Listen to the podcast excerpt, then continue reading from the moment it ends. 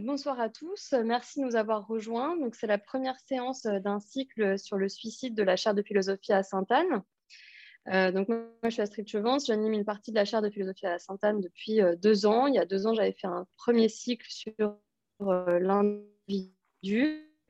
L'année dernière, c'était sur l'interprétation.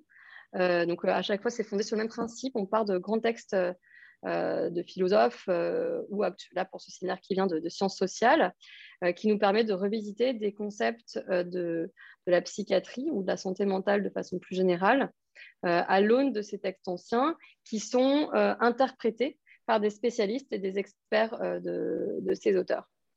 Donc cette année, je co-anime la chaire avec Elsa Forner-Ordioni, que vous voyez sur vos écrans. Donc Elsa est sociologue. Elle a un doctorat et un post-doctorat en sociologie. Elle était plus spécialiste des psychothérapies, enfin de la réception des psychothérapies et de, la pratique de la psychothérapie euh, euh, dans, des contextes de psychiatrie euh, en France. Et elle a gagné le prix de la Fondation de Nicker, le prix des jeunes chercheurs de la Fondation de Nicker. En, c'est en 2019 ou c'est en 2020, Elsa? 2019. En 2019, c'est ça. Euh, donc avec Elsa, nous avons euh, conçu donc ce, séminaire pluridisciplinaire. Donc moi, je suis psychiatre et docteur en, santé publique, mais j'ai un bagage auparavant en sciences humaines puisque je suis historienne de formation et je continue aussi à travailler en anthropologie des troubles psychiques, notamment avec euh, Florence Weber. Et cette année, j'ai voulu prioriser les sciences sociales dans cette chaire et non pas la philosophie. Et donc j'ai proposé à Elsa de, nous rejoindre pour fabriquer ce, ce programme. Donc c'est une séance par mois en général le lundi de 18h à 20h. Euh, c'est en libre accès sur Zoom. Le mieux est de s'inscrire à l'avance pour que vous puissiez recevoir le lien. Et euh, dans chaque séance, nous avons un invité. En général, c'est un invité euh, qui est reconnu dans son champ d'expertise sur une question précise. Et Elsa et moi animerons le débat à la fois du point de vue des sciences sociales, donc c'est plutôt Elsa qui discutera ça, et moi-même du point de vue de la santé publique et, de la psychiatrie.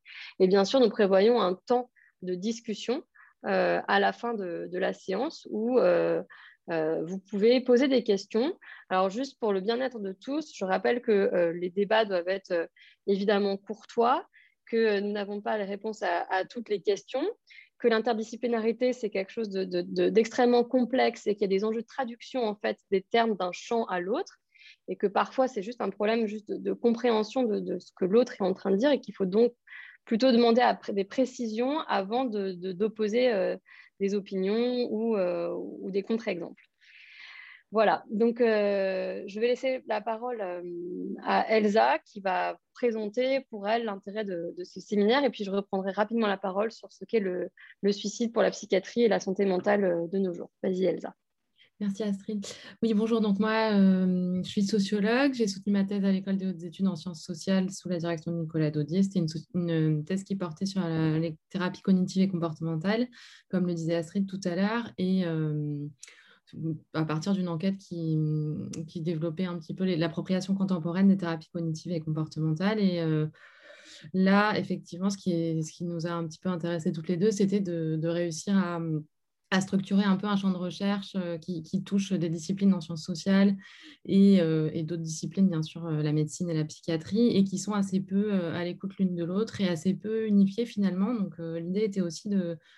D'où aussi l'idée de, réussir à échanger et d'être assez tolérant dans, cette idée de l'interdisciplinarité, c'est de, trouver des, points d'échange et de, faire connaître les recherches qui se font en sciences sociales notamment. Et c'est vrai que je pense que ce séminaire est né dans l'idée d'Astrid aussi d'un premier constat qui est que euh, autant dans le quotidien des médecins, des psychiatres, le, suicide est toujours une préoccupation, euh, une urgence médicale pour les, soignants, pour les proches, c'est souvent quelque chose de difficile à expliquer, à prévoir. Et en sciences sociales, ça demeure euh, toujours un analyseur vraiment pertinent des, transformations contemporaines. Et pourtant, on croise assez peu à la fois les recherches et, et peut-être que ces recherches sont, pour des tas de raisons, peu saisies par les professionnels pour, pour, euh, pour analyser au quotidien euh, la, enfin, la question du suicide. C'est vrai que moi-même, d'ailleurs, euh, pour, pour, tout, pour tout sociologue d'ailleurs qui a, qui a, pu enquêter en psychiatrie, le suicide est vraiment une question qui est présente au quotidien, que ce soit comment, le, comment le prévenir, dans l'organisation des pièces la façon dont les soignants ont besoin d'être présents pour ces questions-là. Et, c'est aussi une grande question qu'on peut voir aussi en tant que sociologue pour les professionnels, à savoir que tellement d'actes sont organisés pour ne pas rater la survenue d'un acte suicidaire. Et, pourtant, moi, ce n'était pas le sujet de ma thèse. Et c'est quelque chose que j'ai, que j'ai croisé, mais que je n'ai pas tellement réussi à aborder dans la thèse parce que je travaillais sur autre chose. Et je me suis dit, mais c'est vrai que c'est dommage qu'il n'y ait pas un champ un peu transversal où, les personnes échangent autour de, de, ce sujet-là. Donc, c'est aussi pour cette question que, que, dans sciences sociales, il y avait cette, ce besoin, je pense, de structurer à la fois un sujet qui est très ancien dans l'histoire de la sociologie, dans la naissance de la discipline, et qui aujourd'hui peut-être souffre de ce manque euh, de communication, d'articulation et d'interdisciplinarité finalement entre euh, les recherches qui sont faites contemporaines, les anciens textes qui sont lus, mais surtout à l'université en sociologie, et euh, peut-être les besoins aussi des professionnels à l'heure actuelle où on a quand même eu toujours l'ambition en sciences sociales de pouvoir expliquer, comprendre, mais aussi prévoir. Donc voilà, c'était aussi l'idée de, partager ce séminaire à, deux. Je laisse la parole à Astrid. Merci. Euh, oui, alors moi, là, je vais parler en tant que, psychiatre et épidémiologiste. Donc effectivement, ce séminaire, euh, il tombe entre guillemets à point, puisque vous savez que euh, les assises de la psychiatrie se sont tenues la semaine dernière et qu'il y a depuis vendredi 1er octobre un numéro unique pour le suicide en France, qui est le 3114, et qui se veut être justement un guichet unique et un numéro unique d'appel de premier secours pour des personnes qui sont en situation de détresse et en crise suicidaire. Donc, il y a un site internet qui va, qui va être créé pour cela. Euh, alors, c'est devenu du coup, euh, ça s'incarne que c'est une priorité euh, nationale, en fait, la prévention du suicide, y compris au cours de la crise suicidaire. Ça reste plus de 800 000 décès par an dans le monde, selon les chiffres de l'OMS de 2014. C'est la deuxième cause de mortalité chez les 15-24 ans dans la plupart des pays du globe. Et en 2016, le taux de décès pour les moins de 14 ans, c'est de 0,3 pour 100 000 habitants, soit 2,4 des décès de cette tranche d'âge, et de 4,5 pour 100 000 habitants pour les 15-24 ans, euh, soit 15,2 des décès totaux, ce qui est énorme, 15,2% hein, des décès totaux. Euh, ça, ce sont des chiffres de 2020. D'autres euh, chiffres qui permettent de cadrer cette problématique du suicide, et, notamment la médicalisation de cette problématique du suicide, c'est que trois quarts des personnes qui se suicident ont vu un médecin dans l'année avant leur décès.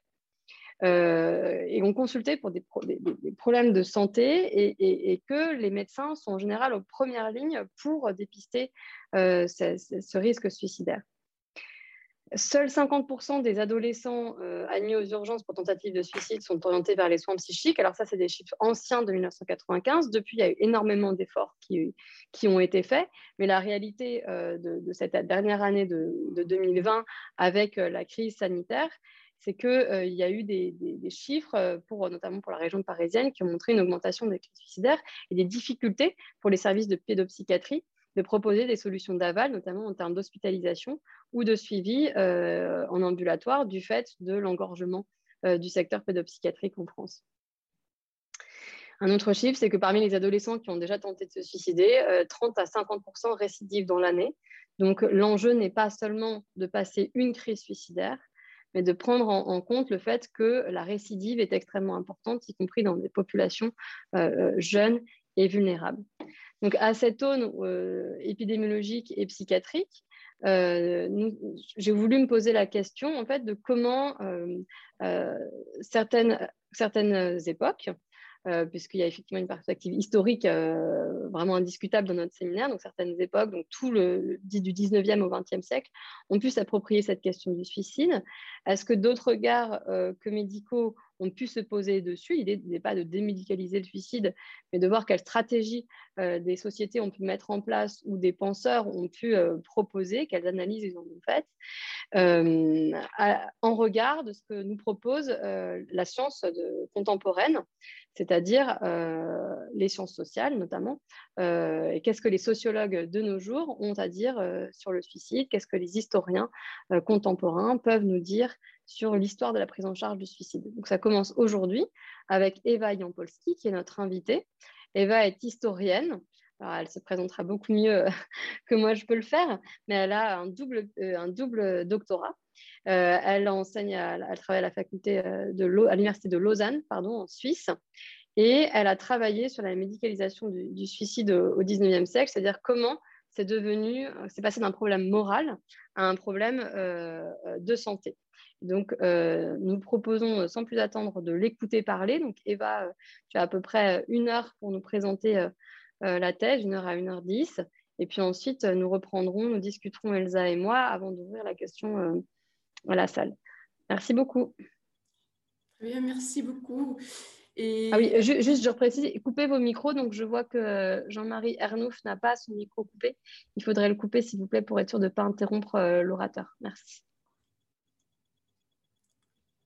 Merci beaucoup, Astrid. Et j'aimerais remercier euh, justement Astrid et Elsa pour leur invitation.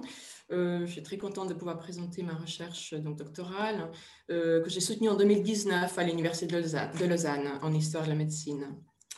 Et donc, ma thèse euh, s'intitule La folie du suicide, une histoire de la mort volontaire comme objet médical en France de la fin du XVIIIe siècle jusqu'aux années 1870. J'aimerais commencer par une citation de l'important article de l'aliéniste français Jean-Étienne Dominique Esquirol sur le suicide, paru dans le Dictionnaire des sciences médicales de Pankouk en 1821.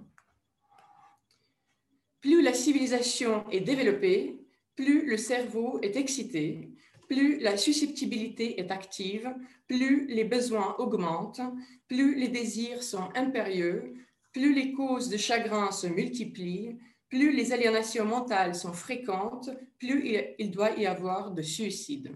Fin de citation. Je commence par cette citation car elle met, en scène la complexité de la question du suicide qui a fait l'objet de ma thèse en histoire de la médecine.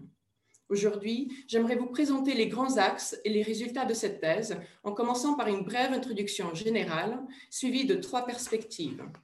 La première situera le suicide comme objet en histoire de la médecine et de la psychiatrie. La seconde portera sur la question de l'étiologie du suicide. Et la troisième selon le temps qui me reste, concernera la question du traitement et la prévention du suicide au XIXe siècle. Dans cette thèse, j'ai étudié comment la médecine mentale a fait du suicide un de ses objets privilégiés en France et durant la première moitié du XIXe siècle. Pendant des siècles, la médecine a joué un rôle actif et important dans les procès juridiques contre les suicidés et les suicidaires, afin d'identifier les cas de suicide causés par la folie et de les soustraire à la justice. Lorsque le suicide fut dépénalisé officiellement en France en 1791, la tolérance pénale et le regard médicalisé envers cet acte avaient déjà été intégrés dans les mœurs depuis plusieurs siècles. Or, bien que la médecine a joué depuis longtemps un rôle important envers le suicide, c'est au tournant du XIXe siècle, avec la naissance de la psychiatrie comme branche médicale autonome, que la médecine va tenter d'inscrire cet acte entièrement dans son champ d'expertise et de le réduire comme un acte, euh, et, pardon, et de le redéfinir comme un acte de folie à proprement parler. À partir de là, on constate une prolifération d'études psychiatriques, hygiénistes, euh, ceux qui s'occupaient de la santé publique, et médico-légales, qui inscrivent cet acte au cœur des théories médicales de la folie. Le suicide entre dans les nosographies, il fait l'objet d'observations médicales et d'études statistiques, et il exige désormais des approches thérapeutiques et préventives issues du savoir médical. Si l'Église continue à condamner le suicide et certains penseurs revendiquent toujours la liberté de l'individu de disposer de sa vie, les médecins, et tout particulièrement les aliénistes, euh, les anciens psychiatres et les hygiénistes, se positionneront comme étant les mieux placés à prendre en charge les individus portés au suicide. J'ai examiné comment et selon quels arguments la médecine a tenté de s'approprier cet acte. En postulant que le suicide constitue toujours un acte de folie, les premiers aliénistes font de leur savoir et de leur pratique les seuls moyens par lesquels il est possible de le soigner et de le prévenir. Lorsqu'au milieu du XIXe siècle, les aliénistes admettent l'existence du suicide volontaire et donc non aliéné, ce nouveau regard ne remet pas en question leur position privilégiée sur cet acte. L'une des questions que pose cette thèse consiste donc à savoir comment les aliénistes ont pu maintenir leur autorité sur le suicide, même lorsqu'ils affirment l'existence du suicide volontaire, qui n'est plus nécessairement le résultat de la folie. Cette affirmation d'autorité euh, médicale euh, sur le suicide pose la question non seulement du statut du suicide lui-même, mais aussi celle des frontières du cadre médical. En effet, la position médicale sur le suicide ne va pas sans soulever de nombreuses controverses, non seulement parmi les médecins eux-mêmes, mais aussi avec les ecclésiastiques et certains juristes. Selon une hypothèse majeure qui traverse cette étude, on ne peut pas comprendre l'appropriation médicale du suicide sans l'articuler avec le développement de la psychiatrie et de la santé publique qui s'institutionnalise justement à cette même période. En d'autres termes, le suicide constitue un objet idéal pour étudier le développement de ces deux branches médicales, de la même manière, d'ailleurs, qu'il le deviendra pour Émile Durkheim et la sociologie à la fin du XIXe siècle. Crime, péché, pathologie, acte de liberté, fait social, quel que soit son statut au cours de l'histoire, le suicide a toujours été un acte hybride, complexe, qui résiste à l'assimilation par un seul savoir, une seule institution ou pratique. Il en va de même au XIXe siècle, lorsque la jeune discipline psychiatrique tente d'inscrire le suicide dans son champ de savoir et de pratique, et cela non sans difficulté.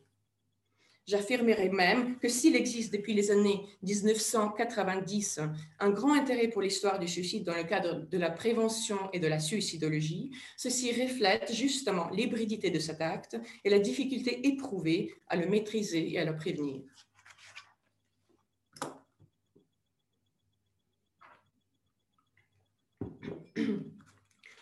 J'ai essayé, de montrer que cette hybridité se manifeste dans le discours des médecins du 19e siècle eux-mêmes, qui sont influencés par d'autres discours et d'autres savoirs. Selon mon hypothèse, cette hybridité est constituée tout à la fois d'influences et de controverses qui ont permis à la médecine d'élargir son cadre d'expertise et par conséquent d'y inscrire le suicide comme un objet spécifiquement médical. Cette thèse poursuit trois objectifs principaux, épistémologiques, discursifs euh, et disciplinaires.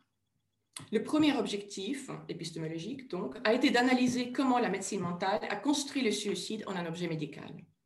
À partir d'une étude approfondie de sources médicales, imprimées et manuscrites, j'ai analysé les débats et les controverses entre les médecins, les théories qui ont émergé de ces débats, ainsi que leur usage d'observations cliniques et de statistiques qui se sont développés à la même époque. Comment les aliénistes définissent-ils le suicide et quel statut lui attribuent-ils Quels sont ses symptômes et ses causes?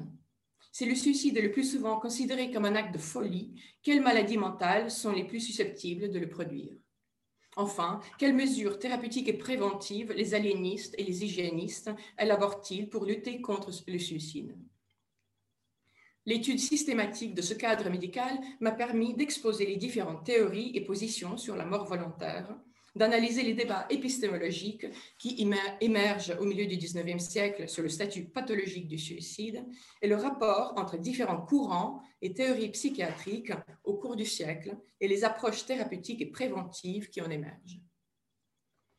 À partir de cette étude des paramètres médicaux du suicide, mon second objectif a été de montrer que le discours médical sur le suicide est tout aussi hybride que son objet d'étude.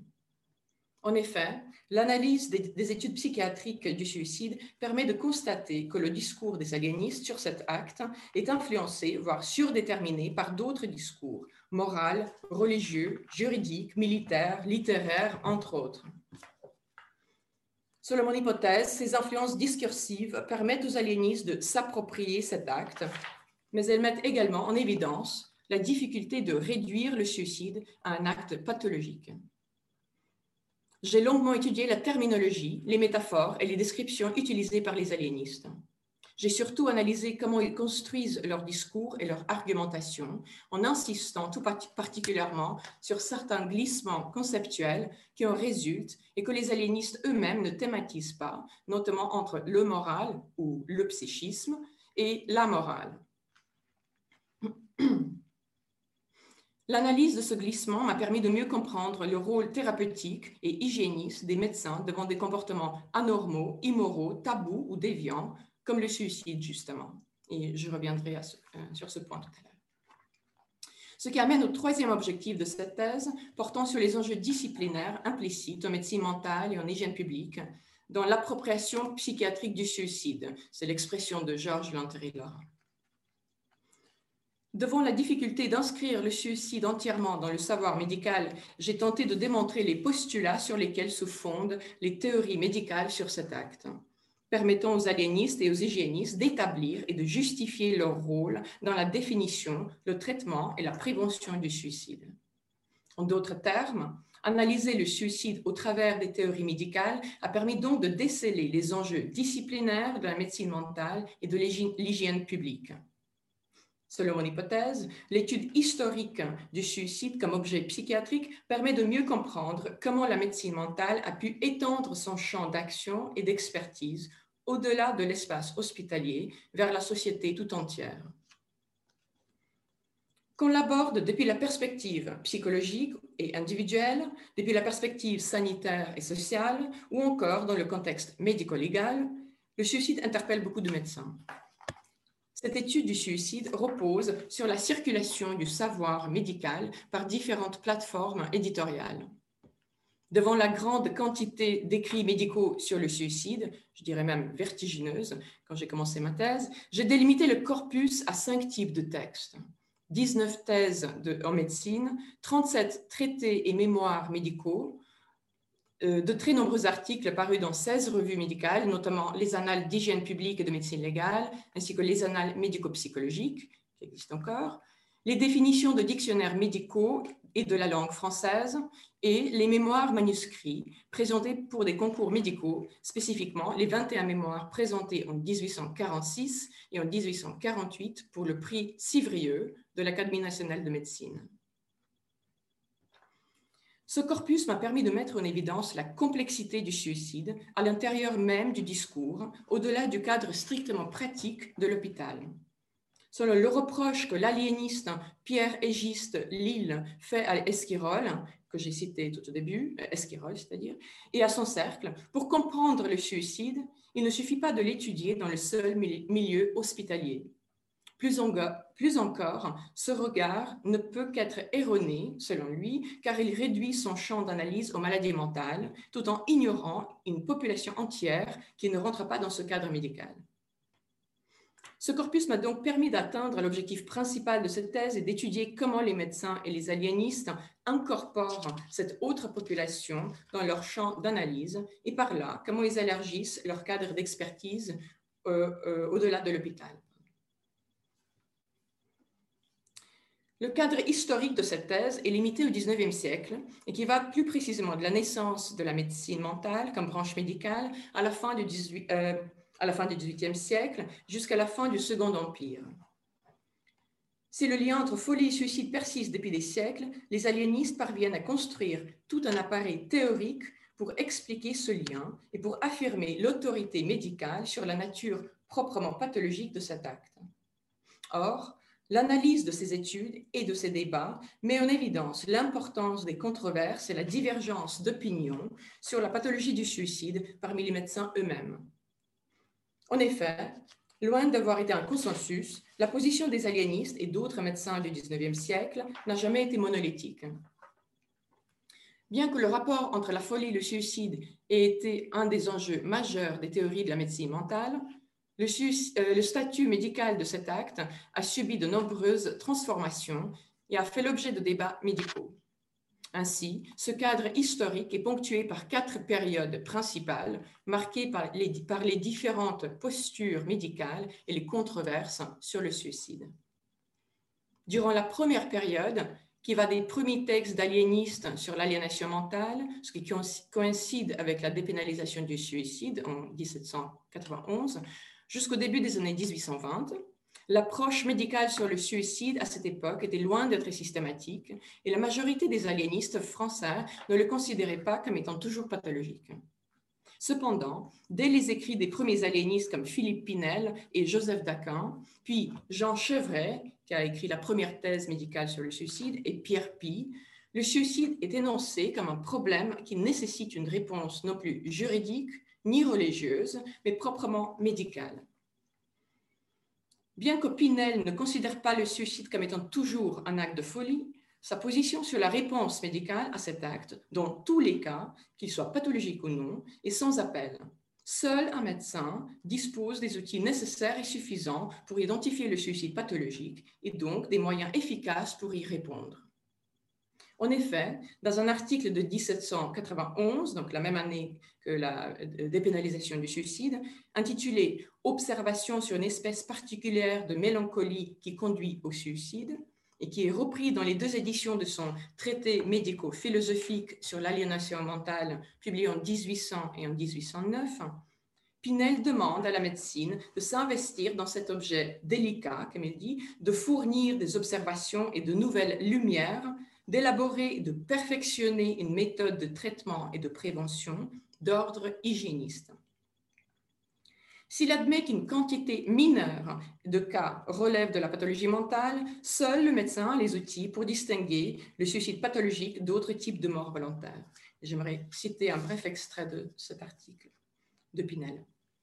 Dans toutes, je souligne toutes, dans toutes les menaces de suicide, le médecin doit s'exercer à distinguer celles que peuvent produire un état de désespoir ou une imagination exagérée d'avec celles qui en sont indépendantes et qui tiennent un état particulier de maladie, car celles-ci sont seules du ressort de la médecine et peuvent exiger un traitement méthodique.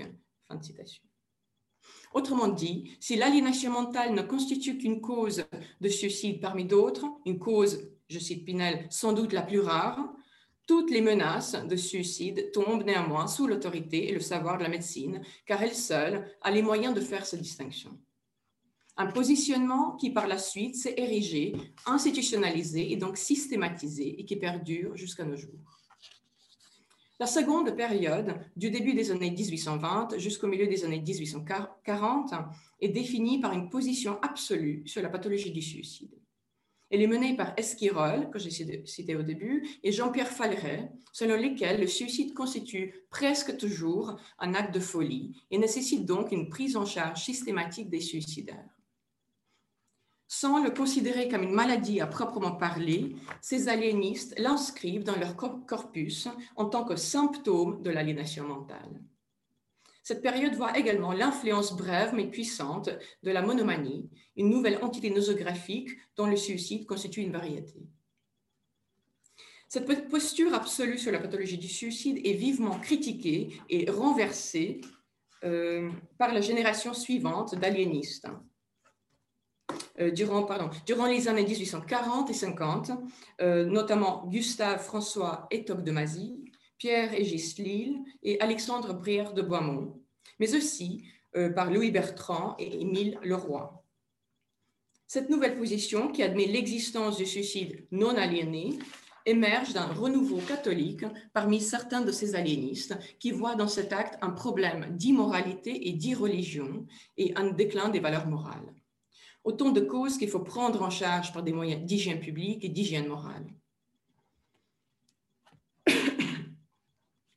La quatrième et dernière période que j'ai abordée dans ma thèse de manière plus sommaire voit le développement de la théorie de la dégénérescence et du rôle de l'hérédité dans la production de la folie et du suicide.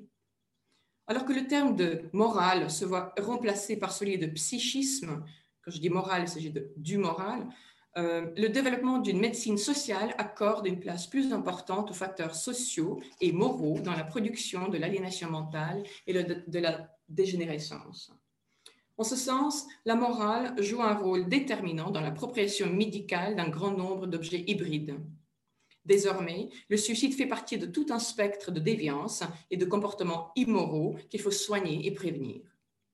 Dès lors, les aliénistes affirment plus fortement que jamais la nécessité d'allier le savoir médical à d'autres domaines euh, sociaux, administratifs, juridiques, économiques, politiques, voire religieux cette ouverture du cadre médical qui permet d'inscrire un plus vaste ensemble de comportements considérés comme anormaux et déviants amène certains aliénistes à plaider pour l'adoption de nouvelles lois répressives contre le suicide, et plus précisément contre le suicide volontaire, libre et donc non pathologique.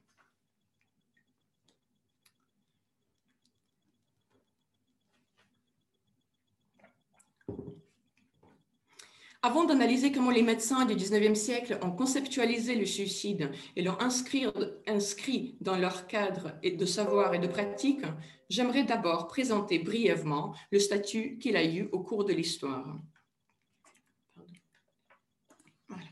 Euh, le suicide a souvent posé un problème pour la société dont le statut se transforme entre actes libres, crimes, péchés et folie, résultant ainsi en des réponses très variées.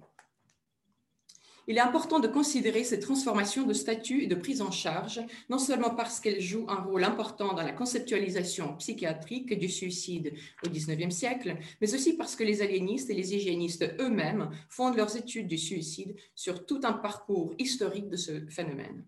En effet, toutes les études psychiatriques approfondies euh, commencent par une analyse de positionnement, des positionnements sur le suicide depuis l'Antiquité, qui servent non seulement de point de démarcation, mais aussi de fondement historique et épistémologique du savoir psychiatrique. La criminalisation du suicide par la loi civile se fonde sur l'interdit par l'Église, qui se met en pratique dès le début du christianisme jusqu'à devenir inconditionnel et radical au début du 5e siècle avec Saint Augustin. Ce tournant des mœurs et de la posture juridique sur le suicide marque un départ d'une certaine tolérance envers le suicide pendant la période classique de l'Empire romain, justifiée notamment par la pensée de Sénèque au premier siècle de notre ère et le stoïcisme. Or, l'acceptation romaine du suicide, y compris par les stoïciens, ne fut pas absolue. La distinction est en fait entre les motifs ou les causes du suicide. Les sanctions euh, prononcées par les juridictions séculières se basent sur la condamnation de l'Église.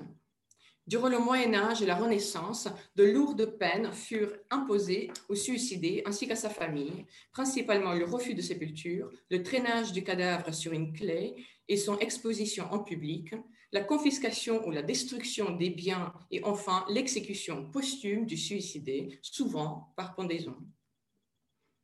Les effets de ces peines concernent autant le suicidé que sa famille, qui se trouve déshonorée et sans ressources. Sur la base des pratiques juridiques en cours depuis le Moyen Âge, l'ordonnance criminelle de 1670, sous le règne de Louis XIV, formalise la répression du suicide ou de l'homicide de soi-même, comme on l'appelait à l'époque. À cette même époque, on constate un déclin progressif l'application de ces peines qui disparaissent presque entièrement au milieu du siècle suivant.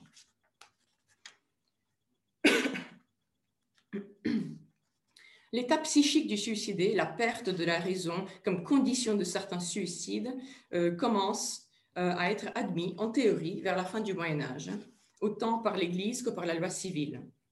Dans son étude sur le suicide au Moyen Âge, Jean-Claude Schmitt montre qu'un tiers des cas qu'il analyse a été attribué à différents types de folie, ce qui a permis aux suicidés d'échapper au châtiment.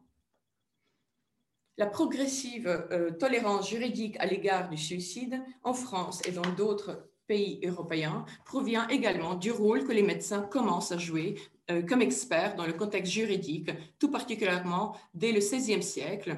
On peut considérer Jean Vire et son travail euh, sur les sorcières, mais aussi au XVIIe siècle avec Paolo Sacchia. Ce qui résulte en une attribution de plus en plus fréquente du suicide à la folie et contribue à une transformation progressive du sens que le public accorde à cet acte. Durant les dernières décennies du XVIIIe siècle, la folie est invoquée pour expliquer la grande majorité des cas de suicide.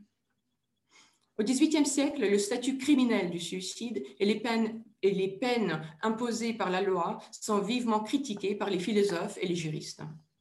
Cette critique est mobilisée par de nombreux penseurs, notamment Montesquieu, dont les lettres persanes, publiées en 1721, sont souvent considérées comme une apologie du suicide, mais aussi Voltaire, Dolbach et son système de la nature, publié en 1770, ainsi que David Hume et son essai sur le suicide, de 1777.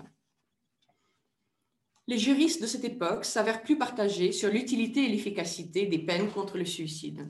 Cependant, on constate là aussi un rejet progressif de la répression et des sanctions contre cet acte. La critique la plus décisive de ces peines, de la part des juristes, fut émise par Cesare Beccaria dans son fameux traité des délits et des peines, publié en 1764, selon lequel la punition tombe non pas sur le suicidé, mais sur sa famille et donc sur des individus innocents.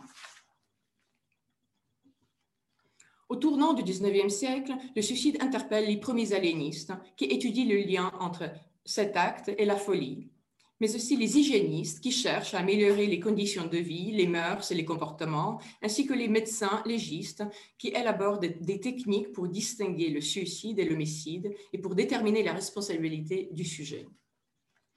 Le déplacement du suicide dans le cadre de la médecine mentale et de l'hygiène publique résulte non seulement, comme on l'a vu, d'une critique de la criminalisation de cet acte, mais aussi et surtout de l'important investissement de ces deux branches médicales à l'égard de tout ce qui concerne la morale et les comportements. En effet, la morale devient inséparable du moral ou du psychisme et tombe ainsi sous l'expertise des médecins. Dès lors que l'immoralité du suicide s'inscrit dans le cadre de l'aliénation mentale ou de la folie, il relève d'un traitement moral qui porte autant sur le psychisme que sur la moralité des individus. Je reviendrai sur ce point dans un moment. Afin de comprendre comment les médecins ont fait du suicide un objet médical, soit comme maladie à proprement parler, soit comme symptôme ou variété de la folie, il a été important, d'un côté, d'étudier les définitions médicales du suicide au cours du XIXe siècle, et de l'autre, d'analyser les discours moraux, euh, religieux, juridiques, mais aussi littéraires et militaires qui traversent le discours médical. En ce sens, on constate des tiraillements ou des conflits dans le discours médical qui compromettent la position d'autorité de la médecine sur la conceptualisation et le traitement du comportement suicidaire. Tout d'abord, il faut mentionner que le mot suicide, composé de sui et cadere, est relativement nouveau, paru d'abord en anglais au XVIIe siècle, puis en français au début du siècle suivant. On retrouve le premier usage de, ce terme en français en 1734 sous la plume de l'abbé Antoine-François Prévost dans son fameux journal Le pour et contre.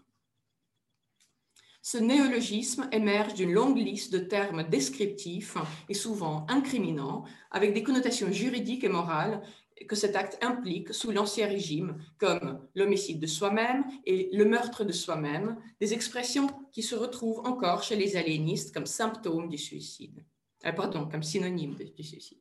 Et d'ailleurs, en anglais, on dit encore to commit suicide, donc qui, résonne, qui fait penser au commettre, comme on commet un crime, justement. En étudiant euh, les définitions médicales du suicide, euh, j'ai étudié plus de 50, on constate que la construction du suicide en un objet médical repose sur un grand nombre d'ambiguïtés terminologiques et conceptuelles. En effet, les médecins font souvent référence à d'autres connotations et font usage d'autres discours et de métaphores. Certains aliénistes décrivent cet acte en termes de lâcheté, d'actes immoraux, comme Joseph Daquin en 1791, Jean Chevret en 1816, Georget en 1820. D'autres euh, s'y réfèrent en termes de faiblesse, de faute, d'affection gangréneuse, euh, de vice ou de déshonneur qu'il faut combattre, euh, comme le dit Hébrard en 1870. D'autres parlent d'un fléau ou du naufrage de la raison, Louis Bertrand, en 1857, le décrit comme, je cite, un mal grave, une plaie qui ronge journellement la société moderne. Paul Moreau de Tours, quant à lui, parle du besoin, je cite, d'annihiler la germination de la semence du suicide. Toutes ces autres références et expressions portent à demander pourquoi et en quoi le discours médical ne suffit pas pour conceptualiser le suicide comme un acte pathologique. On constate également des difficultés de délimiter cet objet. Dans le suicide, s'agit-il d'une maladie ou d'un symptôme, d'un acte, d'un événement ou d'un état? Autant de termes que les aliénistes utilisent pour qualifier ce phénomène. Une autre question concerne les causes et la motivation d'une mise à mort volontaire de soi-même. Comment considérer certaines motivations comme le martyr, le militaire et le patriotisme, ou encore le sacrifice pour la famille ou l'honneur? Faut-il les inclure dans la catégorie suicide ou les exclure comme des actes à part entière? Ce sont des questions et des débats euh, euh, qu'on constate euh, chez ces aliénistes. La singularité de ce phénomène révèle un nombre de paradoxes, de problèmes que les théories médicales parviennent difficilement à résoudre. Un de ces paradoxes porte sur la durée ou la temporalité du suicide. Comment rapporter d'un côté la définition du suicide comme acte de se donner la mort, et donc comme le terme ultime non seulement d'une pathologie, mais, mais du sujet lui-même, et d'un autre côté, la conception du suicide comme processus pathologique. Autrement dit, comment le suicide peut-il être à la fois un acte et une maladie?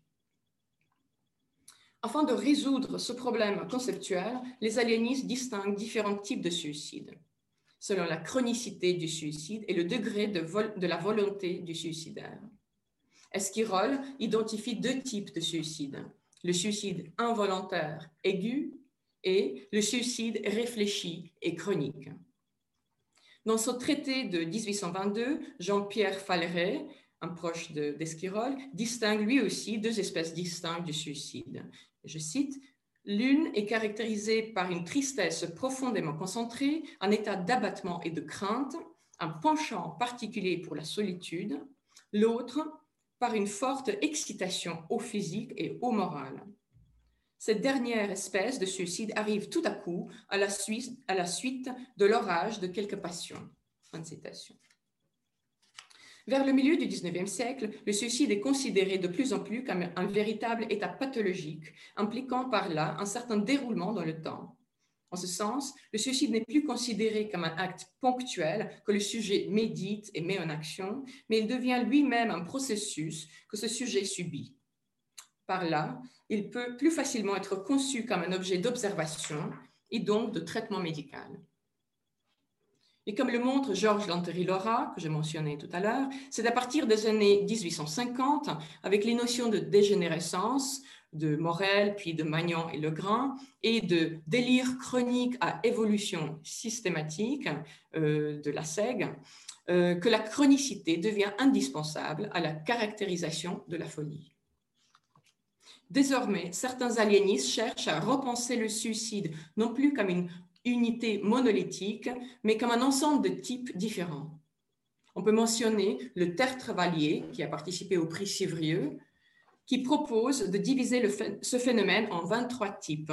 Par exemple, le suicide domestique, le suicide social, juridique, politique, philotechnique, institutionnel, dogmatique, sympathique ou philosophique, ou encore le suicide des reclus. Enfin, s'agit-il d'une maladie à proprement parler ou d'un symptôme?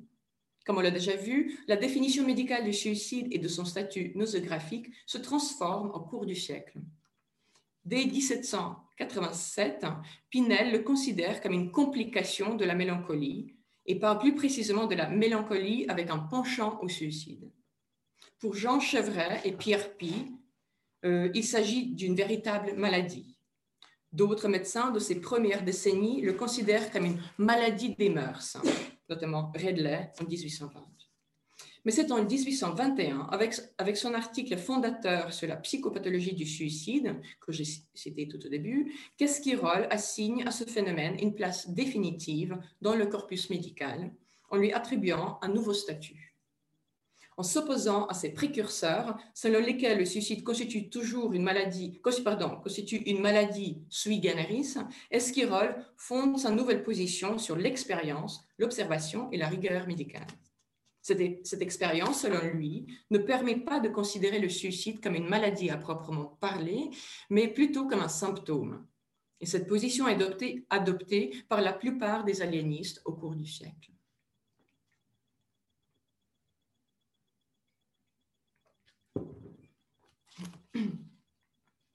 Un des résultats significatifs de ma recherche porte sur l'importance des causes dans les études médicales du suicide. Pour les aliénistes, l'identification et la compréhension des causes du suicide seules donnent la possibilité d'élaborer des moyens thérapeutiques et des mesures préventives et efficaces. Pour cette raison, l'énumération, la description et l'analyse des causes occupent la partie la plus volumineuse euh, de chacun des traités. Euh, souvent des centaines et des centaines de pages, justement.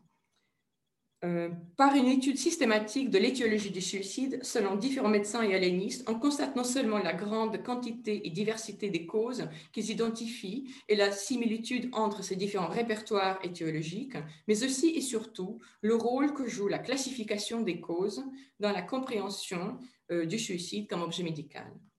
Ces longues listes de causes sont dressées à partir de plusieurs sources. Les observations des aliénistes eux-mêmes dans les asiles, ainsi que des statistiques nationales et régionales, principalement les recherches statistiques sur la ville de Paris et le département de la Seine, et le compte général de l'administration de la justice. Deux projets statistiques en France, élaborés dans les années 1810 et 20, qui annoncent clairement les enjeux hygiénistes et qui deviennent des sources incontournables de la statistique morale de la France, notamment pour André Michel Guéry et son ouvrage de 1833. À partir d'une analyse de ces différents systèmes de classification des causes du suicide, on constate que la manière selon laquelle un aliéniste classifie ces causes est déterminante pour la construction de cet objet en un phénomène psychopathologique. Autrement dit, la définition des catégories de causes et les éléments qu'elles contiennent surdéterminent l'importance que l'aliénation mentale joue dans l'acte euh, de suicide. Ainsi, l'inclusion de certains comportements considérés comme immoraux parmi les types de folie que l'on constate chez certains médecins est non seulement révélatrice de leur conception de la folie, mais elle permet euh, encore et surtout d'augmenter le rôle que la folie joue dans le suicide. À titre d'exemple, je vais décrire la classification des causes par Jean-Baptiste Cazeviel, un aliéniste de la première moitié du XIXe siècle, euh, dans son ouvrage de 1840 consacré au suicide, et selon lequel le suicide constitue toujours un acte de folie. Caseviel divise les causes en deux groupes principaux. Les causes prédisposantes, qui sont principalement physiques, et les causes secondaires ou occasionnelles, qui sont principalement morales. Le premier groupe est divisé, donc les causes physiques et prédisposantes, sont divisées en trois types. Les causes héréditaires, euh, qui sont transmises, les causes natives ou innées, et les causes acquises, en référence aux influences des causes physiques et morales à ces trois types de causes prédisposantes, il rajoute encore un, autre sous-groupe qui concerne les dispositions à l'homicide, qui comprend, entre autres, l'ignorance profonde, les préjugés et les superstitions. Les causes secondaires, donc le deuxième grand groupe, les causes secondaires ou occasionnelles, quant à elles, sont divisées en deux sous-groupes. Le premier réunit les passions, le tempérament, les âges et les sexes, la santé et les douleurs physiques, l'éducation, l'imitation ou la contagion, euh, aujourd'hui on parle de l'effet Werther, l'abus d'alcool, les professions, mais aussi les mœurs, les croyances religieuses, le mépris des idées religieuses et des obligations sociales, ainsi que la haine ou l'ennui de vivre et l'amour. À côté de ce sous-groupe de causes à la fois sociales, environnementales et morales, je dirais au sens de la morale, Caseviel rajoute un second sous-groupe de causes qu'il appelle les causes morales. Celles-ci concernent l'ambition et la cupidité insociable, la jalousie, la débauche, l'adultère, les dissensions et les chagrins domestiques, le penchant à la haine, le jeu, l'amour contrarié, le concubinage et toutes les passions basses et violentes, comme il dit. L'étude des causes du suicide révèle également la difficulté que rencontrent les aliénistes à expliquer les raisons du suicide. Aucune cause à elle seule ne parvient à expliquer cet acte, ce qui, les amène à combiner les différents types de causes dans un rapport, dans un rapport complexe d'enchaînement.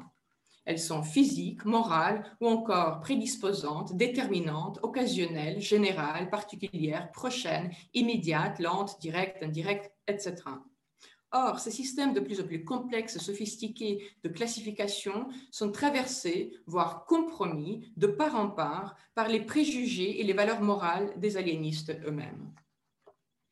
Cependant, la distinction la plus importante entre les causes est celle des causes physiques et des causes morales. chez la plupart des aliénistes, c'est un couple qui revient souvent, le physique et le moral. Et j'aimerais dire quelques mots sur ces deux catégories. Les causes physiques réunissent diverses maladies somatiques, euh, y compris les maladies mentales, mais aussi la douleur physique, des lésions supposées, quoique rarement localisées, dans les organes. Certaines études incluent parmi les causes physiques des comportements ou des états de vie qui voisinent euh, la morale, comme la misère, la paresse, la gourmandise et le libertinage, conçus ici en termes d'excès ou de perversion des besoins d'exercice physique, de nutrition et de procréation. Ainsi, dans le cadre de l'étude de la folie et du suicide, les causes physiques réunissent toutes les affections du, euh, corps, qu'il s'agisse des lésions dans les organes et des troubles de leur fonctionnement, euh, ou du rôle que le corps joue dans le comportement. Les causes morales, quant à elles, réunissent un vaste, un vaste spectre de phénomènes, de diverses passions euh, à des influences des mœurs, des comportements immoraux et de la nature des relations sociales. Les causes morales s'articulent avec les causes physiques comme deux versants nécessaires au développement d'une maladie mentale ou du suicide. En effet, toute la conception de la folie et par extension du suicide s'y joue, située entre le physique et le moral ou le psychique. L'ouvrage de Pierre-Jean-Georges Cabanis, intitulé justement Rapport du physique et du moral de l'homme, publié en 1802, a été fondamental dans la conception de la folie entre le corps et le moral, le psychisme, qui agissent l'un sur l'autre de manière réciproque. Il conçoit le moral non plus comme un principe supérieur au corps, à la manière des spiritualistes, comme Viré, mais comme une fonction psychique ou mentale au cœur du système cérébral qui régit la pensée et la volonté. Or, il faut souligner l'ambiguïté terminologique et conceptuelle du terme moral dans les études des aliénistes. Si le moral désigne d'abord et avant tout les fonctions psychiques, l'usage de ce terme par les aliénistes y inscrit les valeurs morales, au sens de la valeur, de la, morale, pardon, comme l'ambition, la cupidité insatiable, la jalousie, euh, la débauche et l'adultère. En ce sens, de quoi s'agit-il pour les aliénistes lorsqu'ils parlent du traitement moral, des causes morales, de la maladie morale ou encore de la contagion morale et des affections morales? La notion de morale euh, chez les premiers aliénistes exige que l'on y inscrive une forte dimension de la morale, ouvrant par là l'étude de l'homme au-delà de sa corporéité. En ce sens, réduire le moral au cerveau comme organe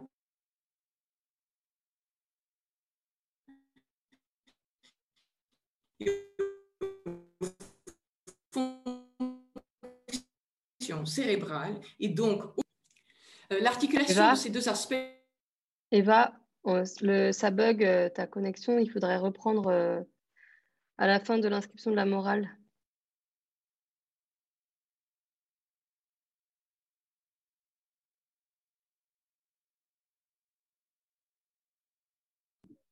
De l'homme. Euh... Eva, tu nous entends? Elle est partie. Je pense qu'elle va se reconnecter. Mm.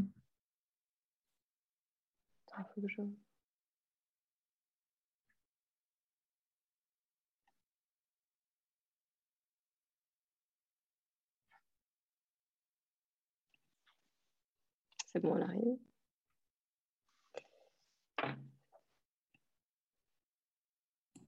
Vous m'entendez? Oui, Eva, tu es de nouveau là.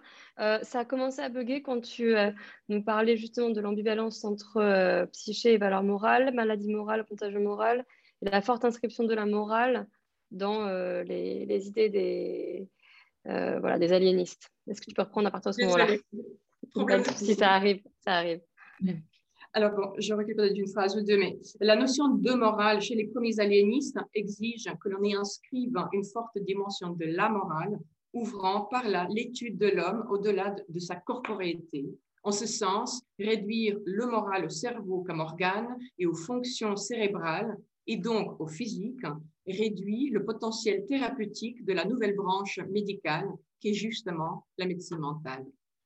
L'articulation de ces deux aspects de l'homme, du moral et du psychique et, du physique, pardon, du moral et du physique, par le biais de la morale, permet, à mon sens, d'envisager une thérapeutique de la folie. Euh. Combien de temps est-ce qu'il me reste? J'arrive à la, à la dernière partie, juste pour savoir si... Euh, j'ai une quinzaine de minutes? Combien de temps à peu près? Euh, Qu'est-ce qu'on avait dit? Je pense... Oui, oui, une bonne quinzaine de minutes. Oui, ça va? normalement. Je parle sous contrôle d'Astrid, mais il me semble que... Oui, j'avance. Merci. Pas de problème.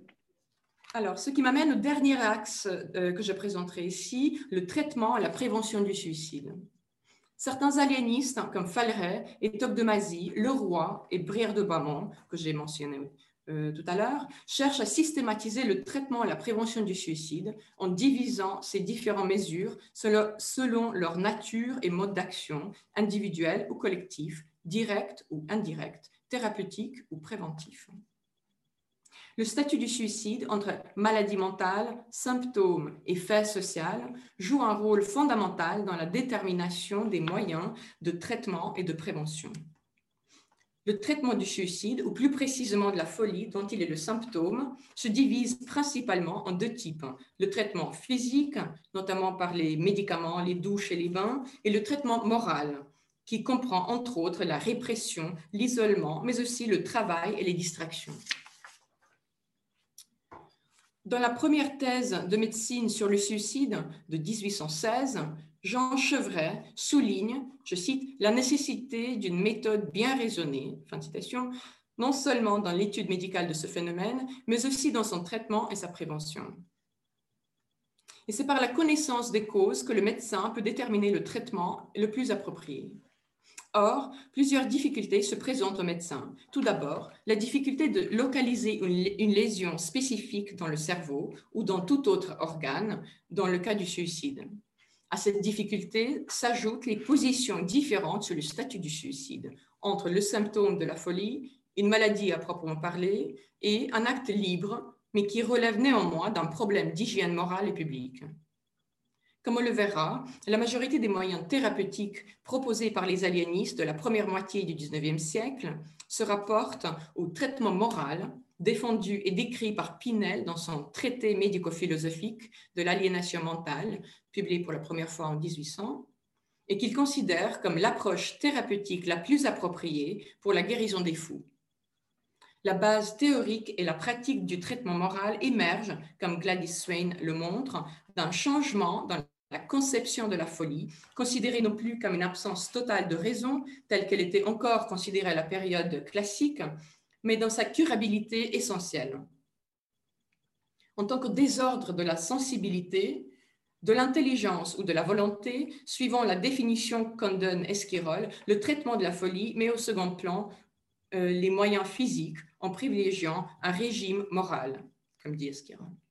Selon mon hypothèse, toute l'ambiguïté que l'on a pu souligner entre le moral et la morale, ou plus précisément entre le rôle déterminant que joue la moralité sur le concept du moral, se répercute sur les moyens thérapeutiques.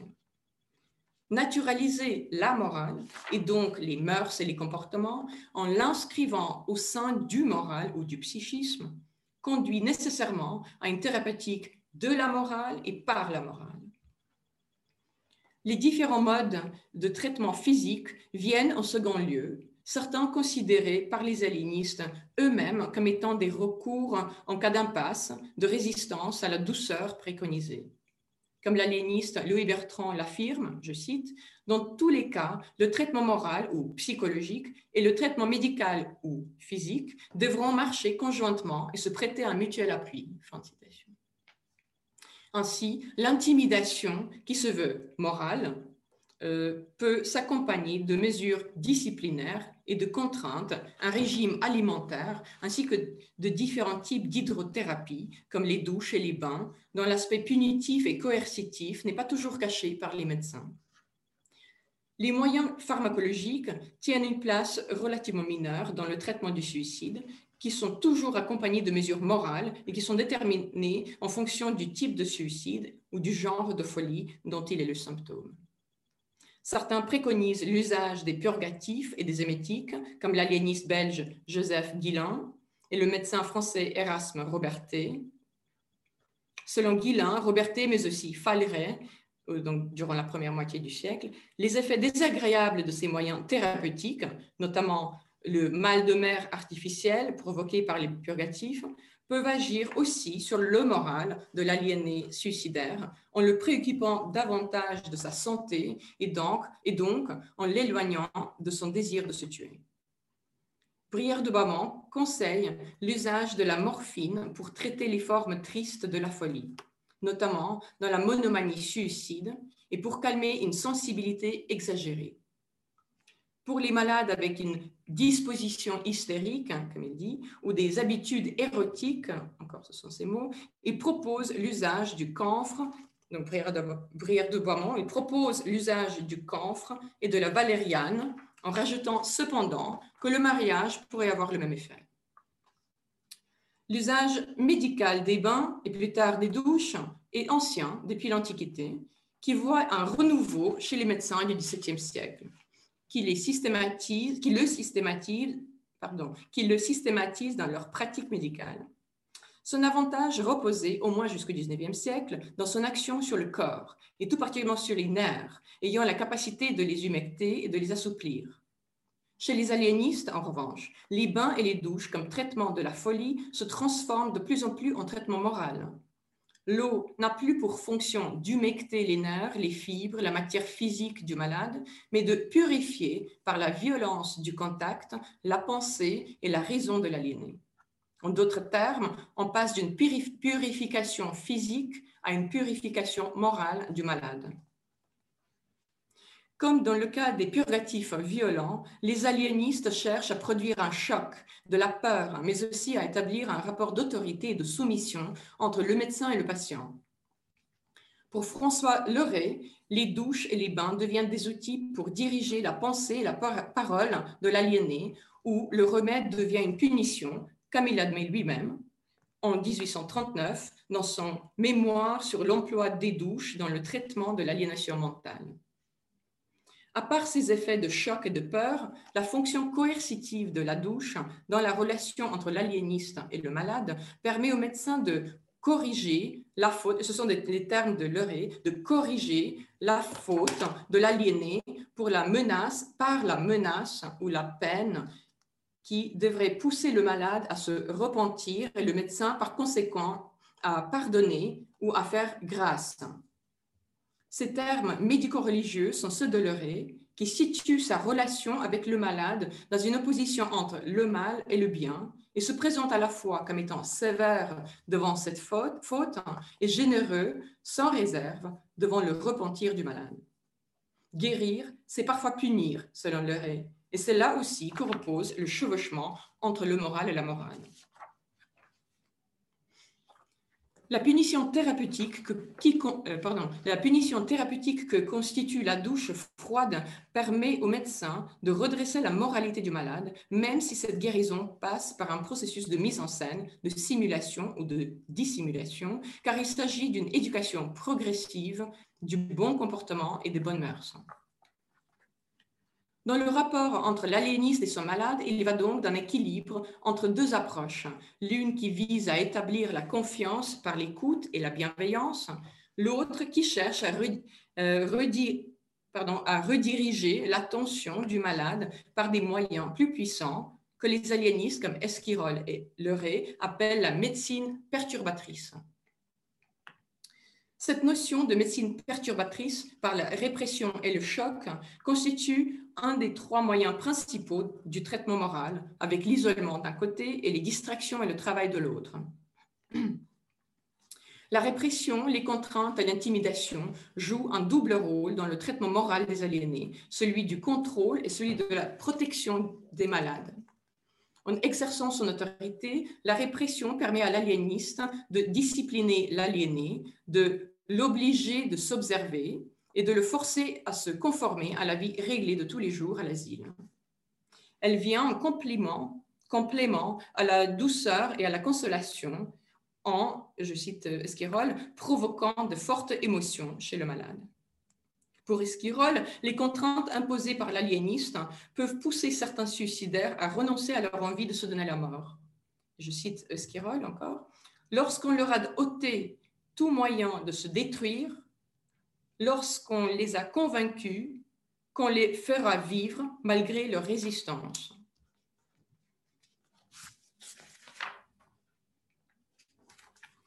Vers le milieu du siècle, les moyens coercitifs, comme le fauteuil de force et la camisole, sont vivement critiqués par l'aliéniste anglais John Connery, qui défend le principe de non-restraint en faveur du traitement moral et plus précisément de la persuasion et la surveillance. Cette position est soutenue par Brière de Beaumont, puis en 1860 par Bénédicte Augustin Morel, qui publie un long mémoire sur cette question. Enfin, le travail, agricole, blanchissage, la filature, entretien des bâtiments, entre autres, et les distractions sont considérées comme un moyen thérapeutique efficace qui agit autant sur le moral du malade que sur son physique, notamment en exerçant son corps et en distrayant ses idées enracinées.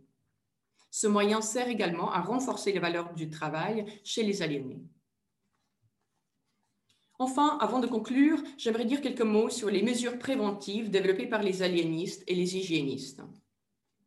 Bien que la plupart des mesures de prévention ainsi que celles du traitement à l'hôpital traversent les études durant tout le siècle, on constate une plus grande valorisation des mesures préventives dans la seconde moitié du siècle. À partir du moment où certains aliénistes acceptent l'existence du suicide non fou et divisent ainsi ce phénomène en deux types, l'un pathologique, l'autre qui ne relève pas directement de la folie, euh, la nécessité d'adopter des mesures de prévention propres à toute la société devient de plus en plus importante. En d'autres termes, il s'agit non pas d'élaborer de nouvelles mesures, mais de développer une nouvelle posture sur l'acte lui-même. Comme l'aliéniste Pierre-Régis Lille l'affirme en critiquant Esquirol, il faut regarder au-delà des murs de l'asile pour comprendre le suicide. Les moyens préventifs se distinguent ainsi entre ces deux types de suicide, l'un qui relève directement de la folie et l'autre qui menace la société tout entière. Or, selon les aliénistes euh, et les hygiénistes, la médecine joue toujours le rôle le plus important pour réduire son éventualité, pour l'un comme pour l'autre. Cette acception d'un suicide non pathologique, mais qui demeure toujours néfaste pour l'ensemble de la société, légitime la fonction de plus en plus grande de la médecine dans d'autres sphères sociales, notamment le comportement et la moralité de la population.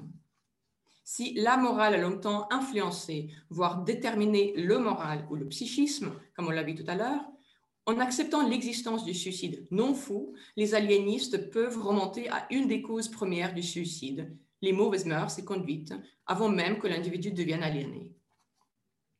Et c'est là, en travaillant dans une optique d'hygiène publique et en se basant sur les statistiques, que les aliénistes parviennent à élaborer des mesures de prévention qui peuvent être appliquées à la population tout entière. Les problèmes sociaux et politiques les développements économiques et scientifiques, les changements de mœurs et la civilisation, mais aussi la lecture et le théâtre comme vecteurs de contagion, le jeu et la bourse, la sexualité aussi, deviennent autant de causes ou de facteurs de risque du suicide. Euh, parmi les euh, principales mesures de prévention, on peut mentionner les valeurs de la famille. Dans les études psychiatriques du suicide, la famille constitue à la fois une cause et un remède. En effet, la famille comme remède est défendue par les aliénistes et les hygiénistes comme institution qui véhicule et renforce les bonnes euh, valeurs morales. En 1838, le Compte général, le euh, corpus de statistiques que j'ai mentionné tout à l'heure, regroupe les différentes affections de famille comme cause de suicide. Par exemple, douleur causée par la perte de parents ou d'enfants, douleur causée par le départ d'enfants, douleur causée par leur ingratitude ou leur, conduite, jalousie entre frères et sœurs, chagrin d'enfants maltraités ou grondés par les parents, entre autres. La vie domestique et familiale est distinguée ici des causes liées à l'amour et aux relations extra-conjugales qui sont rattachées à la catégorie amour, jalousie, débauche, inconduite. Par exemple, l'amour contrarié, la jalousie entre euh, époux ou entre amants, la grossesse hors mariage et le regret d'avoir rendu une fille enceinte. Cependant, dans les études mêmes des aliénistes, il est difficile de démêler aussi clairement ces deux types de causes, les unes influençant souvent les autres dans les cas rapportés dans ces, dans ces études. Le pouvoir préventif de la famille contre le suicide devient particulièrement important à partir du milieu du 19e siècle, notamment chez les aliénistes catholiques pratiquants qui soulignent l'apport préventif des institutions morales comme la famille, l'éducation, la religion et le travail.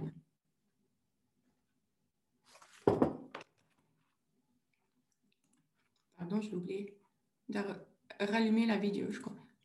Voilà.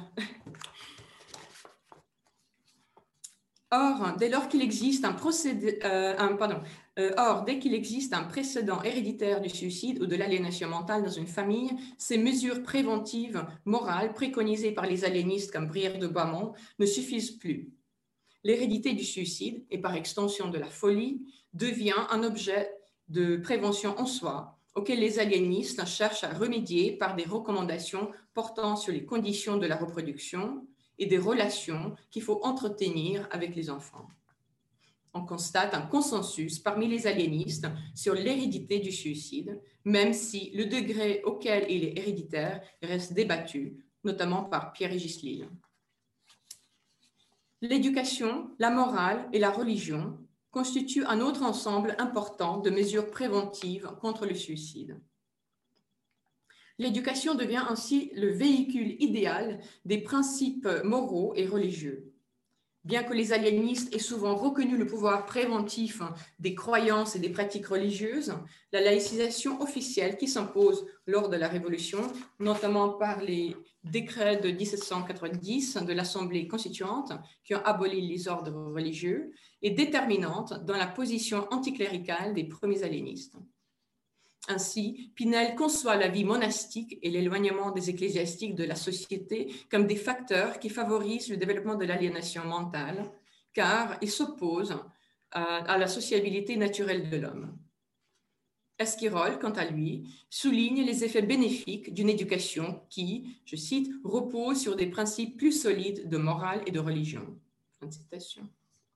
Selon Caseviel, qui a publié son traité en 1840, la morale ne suffit pas pour prévenir le suicide. Elle doit être renforcée par ce qu'il appelle une morale religieuse, par laquelle l'individu répond non seulement au devoir envers la société, mais aussi envers Dieu.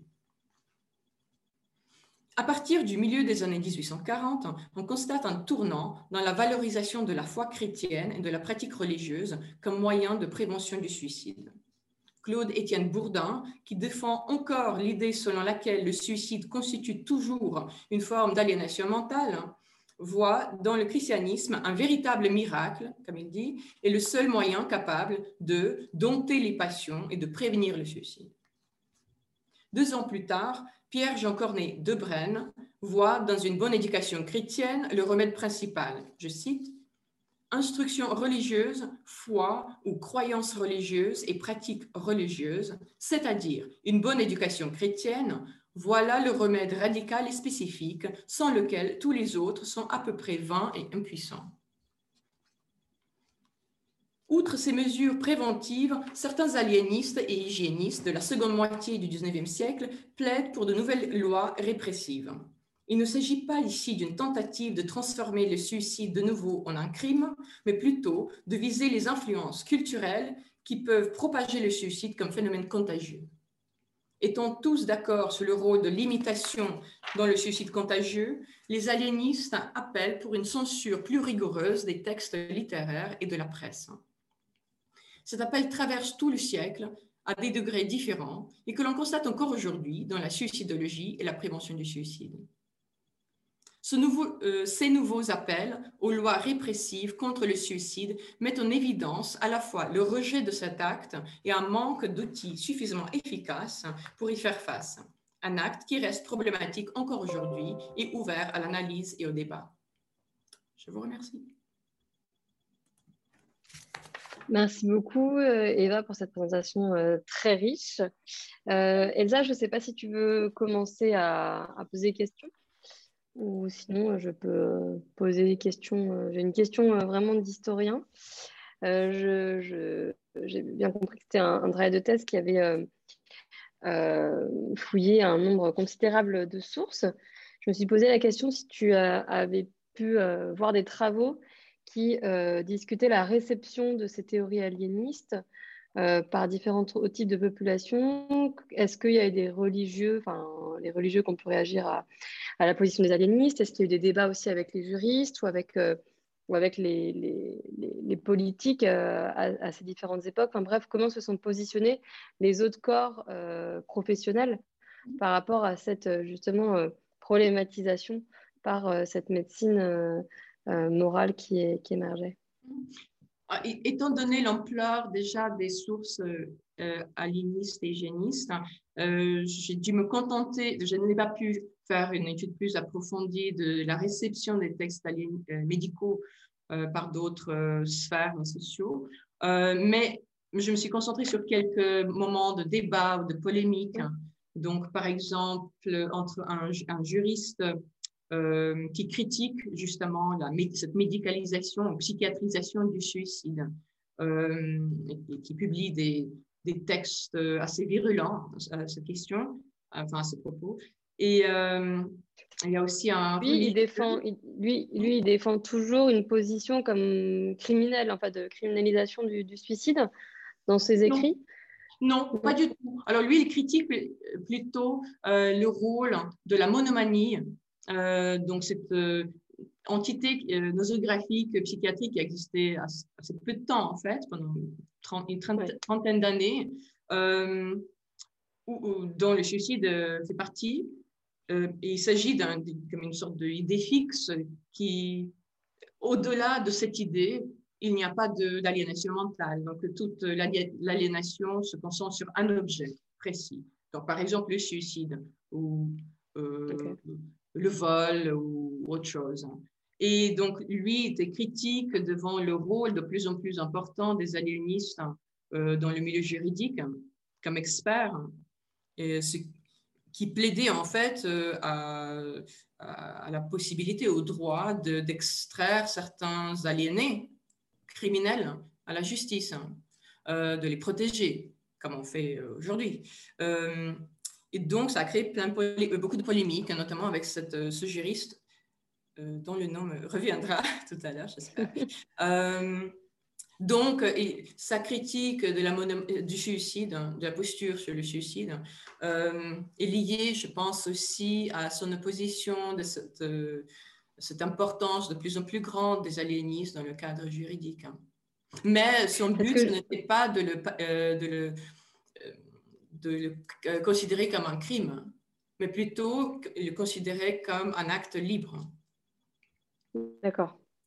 Euh, dans, dans, un autre cas, il y a aussi un, un, religieux euh, Tissot, il s'appelle frère Tissot, ou frère Hilarion, euh, qui a fondé une dizaine, une douzaine carrément d'asiles, qui étaient bien informés sur les sur les textes et les théories médicales et les procédés, hum, mais qui, qui plaidaient plutôt pour une, un traitement moral, au sens de la morale et chrétienne. Mais il y a beaucoup de chevauchements. Il était en, en, correspondance avec Faleret, par exemple, le, proche d'Esquirol. Donc, c'est sûr que toutes ces théories, tous ces textes psychiatriques ne sont pas restés dans une bulle. Oui, c'était ça ma question. C'est effectivement si ça circule chez les, chez les gens qui ont des théories alternatives. Et comme il y a aussi une presse naissante à, ce moment-là, et ça, c'est encore, ce sera une autre thèse en soi, euh, comment on parle du suicide dans la presse euh, euh, du Second Empire, par exemple, ou même plus tôt, de, puisque toi, tu travailles encore en, en amont de ça. Est-ce que tu sais de tes connaissances du contexte? Euh, comment présenter, euh, comment était présenté le, suicide dans, dans, les médias de l'époque? Est-ce que c'est toujours sous la forme de faits divers? Est-ce qu'il pouvait y avoir des articles entiers dédiés à ça euh, ou mhm. pas? Alors là, il, faudrait faire une étude un peu plus approfondie, mais je sais pas qu'il y a d'ailleurs des études sur la représentation de la, du suicide et d'autres et des crimes, enfin, d'autres crimes et des crimes dans la presse. je pourrais envoyer, euh, t'envoyer à, tout le monde la, référence. Euh, euh, je me suis intéressée surtout à ce que les aliénistes, aliénistes disent de ces, cette presse qui jouit de ces, faits divers, qui ont fait, qui ont fait de l'argent, qui fait de l'argent avec tous ces faits divers. voilà. Donc, donc, ils plaident. les aliénistes sont critiques, sont critiques. sont très critiques, oui. selon eux, il faudrait même ne pas en parler. Sinon, en tout cas, comme à la, limite, on pourrait dire aujourd'hui en suicidologie, si on en parle, mais selon des critères précis, sans, euh, sans valorisation, sans. Euh, voilà. Alors, moi, je peux éventuellement euh, poser une question à mon tour et je vois qu'il y a aussi des questions à l'écrit, donc peut-être que je, je, peux poser une question et ensuite, éventuellement, on peut laisser la parole à, aux autres personnes qui sont présentes. Alors, moi, c'est, merci beaucoup pour cette présentation. Euh, ce qui m'a beaucoup intéressé, c'était de voir comment euh, tu as décrit toute cette lutte autour de la juridiction du suicide en fonction de l'évolution des disciplines et de la naissance des, disciplines. Et euh, ça m'a rappelé les travaux d'Andrew Abbott qui travaille beaucoup sur les frontières et, les, confrontations de, de, juridiction, notamment sur la question des psychothérapies, comment par le passé euh, les psychiatres ont, pu récupérer la juridiction de la psychothérapie à un moment donné. Et, euh, souvent, cette façon de, percevoir euh, comment il y a un transfert de catégorie sur un objet ou des luttes autour d'un objet qui, que certains professionnels veulent s'approprier, parfois il y a une lutte pour s'approprier un objet et parfois on peut chercher aussi, selon les, professions, à le contourner ou à justement le mettre de côté. Et, et je peux te demander si dans le cas du suicide, comme c'est un phénomène très complexe, est-ce qu'il n'y a pas eu des professionnels qui, à un moment donné, se sont dit, bon, mais enfin, le problème de la complexité, c'est que euh, ça produit peu de succès, puisqu'il est très difficile de trouver des solutions systématiques. Et quand ça produit peu de succès, on est... c'est difficile. Et donc, je me demandais s'il y avait eu des, des cas dans l'histoire ou dans les textes où euh, des, professionnels se disaient, bah, je... finalement, pourquoi travailler sur cette question, vu que c'est quelque chose de violent, d'inexplicable, euh, et on a du mal à, à lutter contre. Est-ce que il y a eu des enjeux comme ça de, disciplines qui sont dues non, mais on va laisser le suicide euh, aux médecins, euh, aux, aliénistes par exemple. Euh, ils ont l'air plus armés pour s'occuper de, cette prévention-là. Donc, ça, c'était une première question que j'avais et qui était liée aussi donc à, la suivante, qui est sur la question de l'efficacité. C'est-à-dire, on a bien vu quand, tu as pu décrire. la thérapeutique de la morale avec les douches et les bains, quelque chose d'assez classique sur les thérapies d'aversion. Euh, et, on se dit quand même, euh, mais comme euh, ces thérapies un peu de comment convertir quelqu'un à la vie, on imagine que dans la documentation des écrits que tu as pu étudier, euh, la question de l'efficacité, elle, doit être très présente dans ces textes, à, savoir est-ce que ça fonctionne d'utiliser de, l'eau comme un purificateur et est-ce que, je ne sais pas, dans ces journaux, dans, dans, les journaux intimes ou dans les, les peut-être des choses plus publiques, euh, parce qu'il n'y a, pas, il de journaux intimes dans les, intimes dans les documents, est-ce que la question de l'efficacité déjà se pose sur euh, ces outils comme les douches, les bains, le fait d'intimider Est-ce qu'eux-mêmes se disent, bon, c'est ça qu'il faut faire parce que c'est un traitement moral, mais est-ce que au-delà de l'aspect moral, c'est efficace d'un point de vue pragmatique. Donc voilà, pour moi, la double question était de savoir euh, est-ce que parfois le, suicide dans l'histoire est un objet trop complexe qui fait que certains vont pas vouloir se l'approprier, mais plutôt le laisser à d'autres? Et est-ce que euh, la question de l'efficacité s'oppose euh, pour certains médecins très tôt, par exemple sur la thérapie d'aversion, de, choc? Bah, je commence avec la première question. Je, mm la position des, médecins sur le suicide n'était pas justement monolithique, c'est-à-dire ils n'étaient pas toujours tous d'accord sur le fait que c'est une pathologie qui relève de leur euh, expertise. Hein. Euh, notamment au milieu du siècle où les aliénistes disaient que accepter l'existence du suicide non fou, non aliéné, non pathologique, euh, donc, il y a ces questions qui se posent. Qu'est-ce qu'on fait euh, comme médecin, comme aliéniste devant cet objet-là? Est-ce que, est que ça relève de nos expertises ou de notre savoir-faire? Ou, par exemple, justement, une des réponses euh, données par ces aliénistes, c'était il y a aussi des religieux, des ecclésiastiques qui peuvent avoir des outils assez efficaces pour répondre à, ces problèmes-là.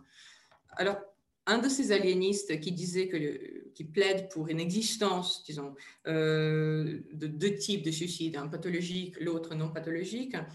Alors, j'ai cherché dans son ouvrage de 800 pages, 900 pages, qu'il a réédité, qui est devenu encore plus gros, euh, sur le suicide. Euh, dans la partie consacrée au suicide non pathologique, j'ai du mal à trouver quel genre de situation finalement constitue des suicides non pathologiques. Euh, j'ai trouvé deux exemples qu'elle a donnés dans une petite phrase, c'est-à-dire euh, pour sauver son honneur et sauver la famille, comme sacrifice hein, pour la famille.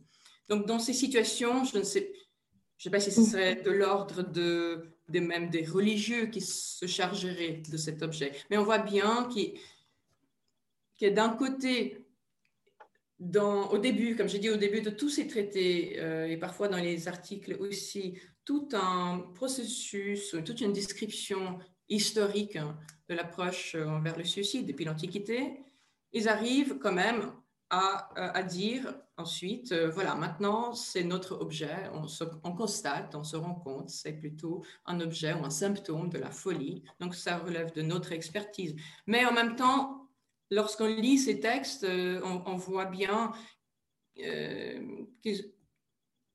ils constatent euh, la richesse et la complexité de cet objet, hein, que c'est certaines choses qui leur échappent. Et peut-être il y a ce double enjeu d'un côté de, prendre en charge cet objet et en même temps euh, ouais, de s'ouvrir, quoi. C'est-à-dire d'élargir le sens de l'objet et puis ouvrir les dimensions de la, de la discipline. Pour la deuxième question, si les, euh, douches et les bains et toutes ces mesures plus euh, coercitives ont été considérées comme efficaces, j'avoue, je n'ai pas fait une étude très approfondie de leur point de vue, enfin coopératif en tout cas, euh, sur ces mesures. il y a certains aliénistes qui sont particulièrement avides ou porte-parole hein, de ce genre d'approche, hein, qui, ne sont pas toujours soutenus par d'autres. Mais ce serait intéressant de regarder ce qu'en ce qu'on disent les patients, s'il y a des journaux, enfin un journal intime par exemple de patients, pour comparer. Oui. Je ne sais pas, Astrid, est-ce que tu souhaites passer peut-être euh, aux questions euh? Oui, il y avait euh, une question là de, Isabelle qui demande quand tu du suicide chez les enfants et les adolescents. Donc, est-ce que, dans, est que dans ton corpus, il y avait une, une une stratification par âge, une différence qui était faite justement sur, euh, sur euh, le suicide d'adultes et le suicide d'enfants et d'adolescents, sachant qu'évidemment, les, les enfants et les adolescents n'avaient pas le même statut dans cette société française hein, du, 19e que, qu'actuellement, par exemple, les, enfants, euh, notamment des, classes populaires, travaillaient extrêmement jeunes, dès l'âge de 6-8 ans, euh, dans, dans l'industrie naissante, dans les, dans les champs avec leurs parents. Donc, ce n'est pas du tout la même perception de, ce qu'est un enfant que maintenant. Mais est-ce que, est que toi, tu as pu voir euh, des choses sur les enfants et les adolescents dans ton corpus? Je n'ai pas vu de texte consacré au suicide euh, des, enfants ou d'adolescents. Euh, cela dit, euh, ce, n'était pas vraiment un, concept, à, ma connaissance, au 19e siècle, le concept d'adolescence, comme une tranche d'âge spécifique.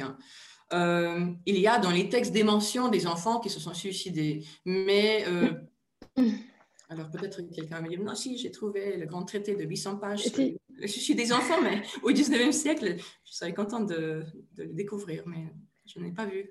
Non, mais tu, as cité à un moment donné qu'effectivement, la, maltraitance, euh, la maltraitance parentale euh, pouvait être un facteur de ah. risque. Donc, on, entend que ah. derrière, il, puisse, il y, avait des suicides d'enfants à l'époque. Oui. Euh, mais effectivement, ce n'était pas conceptualisé en termes de catégories comme maintenant. Nous, on, segmente le grand âge, l'adulte, etc. C'est vraiment des choses très, très récentes. Oui. Oui, alors il y a dans les textes des mentions, des cas, des descriptions de, euh, cas de suicide d'enfants, c'est sûr. Euh, il y a des lettres de suicide d'adolescents ou de jeunes adultes qui sont citées aussi, mais, mais ce n'est pas thématisé comme un comme un objet en soi. Et ça leur paraît pas plus choquant que ce soit fait par des enfants, que ce soit des, des, suicidés soit des enfants, que par des adultes, comme euh, notre société qui actuellement est beaucoup plus horrifiée par euh, le, suicide d'enfants que le suicide d'adultes. ça paraît assez inconcevable. Euh, enfin, ça, c'est mon expérience de médecin. quand, quand, je parle euh, de, suicide potentiel d'enfants à des gens qui ne sont pas concernés, qui ne sont pas médecins, qui sont voilà, euh, ils ne euh, pensaient même pas que ça pouvait être possible en fait. Mm-hmm. Dans notre société très contemporaine, c'est très difficile d'imaginer un enfant qui se suicide. Est-ce que là, les je, je dans les sources, dans mes sources, mais, mais à, mon souvenir comme ça, je, je me souviens d'avoir été hum, prise par une description d'être choquée euh, euh, particulièrement. Mm. Euh, mais à revoir, oui. Je ne me suis pas concentrée sur, sur cet aspect-là.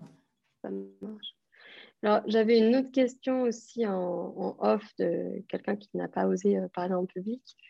C'était, qui, me semble intéressante, c'est la question en fait donc, du, du glissement de sens par l'homophonie, donc le moral, la morale. C'est quelque chose qu'on retrouve effectivement aussi en langue anglaise, mais aussi en langue allemande. Et est-ce que, euh, dans quelle mesure cette homophonie euh, spécifique de nos langues ont contribué justement à construire cette médecine aliéniste euh, qui, était un peu à l'intersection entre religion et, médecine? Et, dans d'autres cultures, s'il n'y avait pas eu cette homophonie, comment, comment le suicide aurait pu être perçu? Alors, je sais que là, je ne sais pas s'il y a des langues, euh, enfin moi je, parle anglais, allemand, mais je ne parle pas d'autres langues. Je ne sais mhm. pas, par exemple, euh, dans les langues euh, slaves de l'époque, s'il pouvait y avoir, je ne sais pas comment on dit ça en russe ou, en polonais ou, ou, ailleurs, et si dans, c'est-à-dire dans des arts culturels suffisamment proches quand même, mhm. pour que ces, influences puissent circuler, ces textes puissent circuler. Est-ce qu'il y avait aussi ce type de, glissement de sens? Bah, il y a une spécificité, enfin, il faut regarder dans notre langue, je ne l'utilise pas et demander euh, à d'autres. Euh, mais j'ai l'impression, en comparant en tout cas à, en, regardant aussi les, textes historiques euh, critiques, mais il me semble que c'est une spécificité, en tout cas relative peut-être, française, francophone, ce sens que il y a ce glissement qui, arrive, ne serait-ce que comme adjectif, lorsqu'un lorsqu corps, l'adjectif, euh, on ne sait plus si c'est le moral et la morale. Et lorsqu'on parle de traitement moral, cause morale, donc euh, la cause morale, ce moraleux, eux, mais euh, voilà, on ne sait pas si c'est le moral ou la morale. en anglais, en tout cas, et c'est pour ça que ça m'a vraiment intéressé, cette question-là, ce glissement, c'est que voilà, je ne suis pas de, comme vous avez tous pu constater, euh, de langue enfin, francophone, de langue maternelle. Euh, donc, je me posais cette question, en fait, il parle de quoi? Il s'agit du moral lorsqu'il parle de cause morale, mm. ou euh, du moral ou de la morale? Donc, en fait, c'était une question peut-être finalement heureuse d'avoir pu trouver et me poser, parce qu'en fait, ce glissement et cette ambiguïté est au cœur de cette théorie psychiatrique de la folie.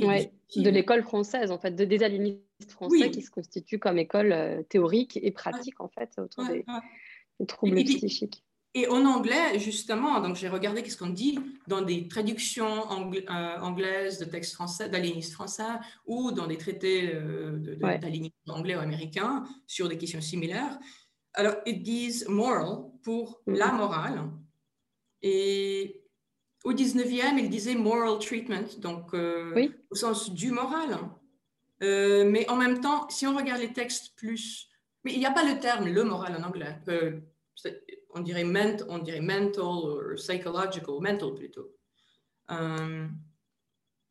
et du coup, ce glissement il disparaît. Et en fait, il y a carrément peut-être une mécompréhension de certains textes en anglais. ou une réinterprétation, ouais. Et, et, du, et comme anecdote, euh, la traduction de texte du livre de Cabanis sur justement le rapport réciproque entre le physique et le moral en 1802, qui était très important pour euh, les aliénistes. Euh, la traductrice, donc ce texte était en français, la traductrice anglophone a traduit l'homme moral dans le livre par The Ethical Man, l'homme mm. éthique. Donc, vous voyez, il y a un problème là. Alors, peut-être il s'agissait effectivement de l'homme au sens de la morale, éthique, mais cette ambiguïté, elle est importante peut-être dans la compréhension de la folie. Oui, est-ce qu'elle enfin, elle, elle est pas uniquement linguistique dans le contexte français où effectivement il y a eu, euh, enfin, c'est un, contexte de laïcisation progressive hein, euh, au 19e siècle, dans le contre-coup euh, de la Révolution française, jusque qui aboutit jusqu'en 1900, début du XXe siècle, à la séparation de l'Église et de l'État, en fait où, il y a quand même des enjeux anticléricaux en France qui sont particulièrement prégnants et qui aussi n'ont pas euh, la même force dans les autres euh, arts culturels. C'est sûr. bah, avec la, utilisation de la morale importante à l'œuvre depuis la Révolution française, qui n'a, moi je connais plutôt l'ère allemande en, histoire. C'est clair qu'il n'y a pas du tout ces débats-là dans, dans, l'ère allemande, en fait, ces enjeux en fait sous-jacents euh, dans, dans, les textes, dans, dans, la psychiatrie qui naît en Allemagne un peu plus tard, mais quasiment à la même époque. Et en même temps, oui, il y a tout ce mouvement de laïcisation et en même temps, euh, beaucoup d'aliénistes, hein, pas tous certainement, mais ne serait-ce que Pinel, euh, peut-être Esquirol aussi, mais entre autres, hein, euh, étaient aussi, ont fait des études de, théologie. Oui. Et pas comme ça, pour éventuellement devenir prêtre. Donc j'étais entre deux vocations, hein, soit être prêtre, soit psychiatre. alors. Donc, c'est pas encore, c'est pas tout fini, même s'il y a la laïcité avec la religion. Euh, ce, que, ce qui veut dire, comme tu disais, il y a un regain de catholicisme euh, dans les années 1840, 150. On voit qu'il y a des espèces d'effets de, balancier comme ça dans l'histoire française euh, au long du XIXe siècle qui forcément teintent un peu l'interprétation et les écrits des contemporains. Il y a une question de Florian. Est-ce que vous voulez prendre la parole, Florian? Bonjour. vous m'entendez? C'est bon? Oui. Euh, merci, merci, beaucoup pour cette présentation, c'était extrêmement intéressant. Euh, j'avais euh, une question qui tournait également autour des populations qui étaient étudiées par ces, par ces psychiatres et pas cette fois-ci autour de la stratification par âge, mais est-ce que dans les, dans les écrits que vous avez pu lire tout au long de ce siècle, quelle était la place notamment des femmes dans la suicidalité étudiée euh, au regard euh, bah, de l'importance de la suicidalité des hommes et, euh, de l'importance qui a été donnée à la suicidalité des hommes, notamment à la fin du, 19e, si, je ne me trompe pas. Est-ce que c'était déjà le cas au début du siècle, justement, ou précédemment? En gros, quelle est la place de cette suicidalité durant tout ce siècle et est-ce qu'il y a un regard spécifique sur cette suicidalité? Je ne sais pas, une sorte de monstruosité, parce que c'est considéré justement comme un comportement plutôt masculin ou non. Enfin, est-ce qu'il y a ce genre de, de considération? Et, euh, et, et, quelle est la place, euh, et la question est un peu liée aussi, de la suicidalité dans le sens des tentatives de suicide des femmes ou des hommes d'ailleurs? Quelle est la place des tentatives de suicide, entre guillemets, dans ces théorisations? Est-ce qu'elle est euh, annexe, secondaire? Est-ce que vous, vous, avez pu la, la voir voilà. Et, notamment parce que vous avez mentionné des observations à l'hôpital. Donc j'imagine que ces ministres travaillent aussi sur matériaux humains euh, en vie, euh, mm. quelle est la place euh, de, ces, de ce type de matériaux dans le discours Et voilà, j'espère que je suis assez je commence avec les deux dernières questions. la dernière question par rapport aux tentatives du suicide. alors, puisque je, me suis concentrée plutôt sur les, les textes plus théoriques, hein, qui contiennent aussi des observations de cas, euh, alors, les tentatives du suicide sont bien évoquées, effectivement, mais en fait, lorsqu'on parle de tentative du suicide, c'est plutôt pour euh, parler de, euh, de la prise en charge donc des malades mentaux qui ont fait, qu'on a retrouvé et qu'on a identifié comme tels, puisqu'ils ont fait une tentative de suicide et, donc quelqu'un a fait intervenir des médecins cette distinction qu'on fait plus clairement aujourd'hui, il me semble, entre le suicide accompli et le suicide, euh, la tentative du suicide, n'est pas aussi claire, n'est pas aussi thématisée non plus. Hein. donc c'est plutôt vu comme, comme on, ne le dit plus, mais comme un suicide raté. Donc quelque chose qui devait aboutir au suicide. Euh, donc aujourd'hui, il y a toute une panoplie de, termes en fait qui fragmentent euh, tout, ce, monde de suicidalité en euh, euh, tentative du suicide, et le suicidant, suicidaire, suicidé, etc. Euh, ce n'était pas aussi clairement catégorisé, en fait, chez les aliénistes. alors, effectivement, puisque cette question de tentative amène aussi à cette question des genres, puisque les femmes se suicident beaucoup moins que les hommes, et c'était le cas au 19e siècle, quelque chose qui est bien remarqué par les aliénistes. Et souvent, les explications, même pas déjà, les causes qu'on attribue à ces cas de suicide féminin euh, relevaient souvent des questions euh, émotionnelles, euh, sensibilité, d'amour, de jalousie, liées aux enfants. Voilà. Donc, autant de, stéréotypes, en fait, euh, qui, mobilisaient pour expliquer pourquoi la femme se suicide, si elle, arrive, selon eux, à se suicider, et puis pourquoi il y en a moins en même temps. Donc, euh, devant tout un tas d'autres, de mille autres causes qu'ils considéraient comme étant beaucoup plus masculins. Cela dit, donc, c'est une vieille, euh, voilà, c'est des vieux stéréotypes qui traversent l'histoire, hein, euh, qu'on utilise pour expliquer pour euh, la différence des genres et devant certaines, dans certaines situations comme le suicide. Selon les textes que j'ai lus même du XXe siècle en suicidologie, je ne sais plus de qui, mais des, des textes assez, j'avais l'impression de personnes assez connues, qui disaient que la femme prend plutôt des, médicaments ou se suicide de manière plus douce que les hommes. Euh, l'explication donnée donc dans les années 80-90, c'était qu'elle laisse moins de dégâts puisque c'est elle qui nettoie d'habitude, donc elle, a ce souci. Donc, c'est-à-dire on n'est pas sorti, on n'est pas allé très loin dans ces, euh, divisions stéréotypées, euh. Ça me fait penser à une, autre question, en fait, c'est euh, on est quand même très tôt, en fait, on est fin 18e, début 19e. Est-ce qu'ils disposent euh, de, statistiques, enfin, de chiffres? Et si oui, comment elles sont construites? Parce que, euh, enfin, quelle vision ils ont de ce phénomène? Est-ce qu'ils ont une vision uniquement de leur expérience au sein de leur, leurs institutions à eux? Ou est-ce qu'ils arrivent à avoir une vision un peu plus globale du phénomène? Alors les deux, c'est-à-dire il y a les sources et des statistiques, des chiffres que les, certains aliénistes élaborent à partir de leurs propres observations, euh, mais ils, se reposent tous, euh, presque, sur les deux sources que j'ai mentionnées, euh, les, les, le compte général, pardon, je ne me souviens plus, c'est où il y a le compte général de l'administration qui, c'est vraiment le plus grand répertoire de statistiques hein, dans les années 10. Pardon, donnez-moi juste deux secondes, je le retrouve. Oui, pas de souci.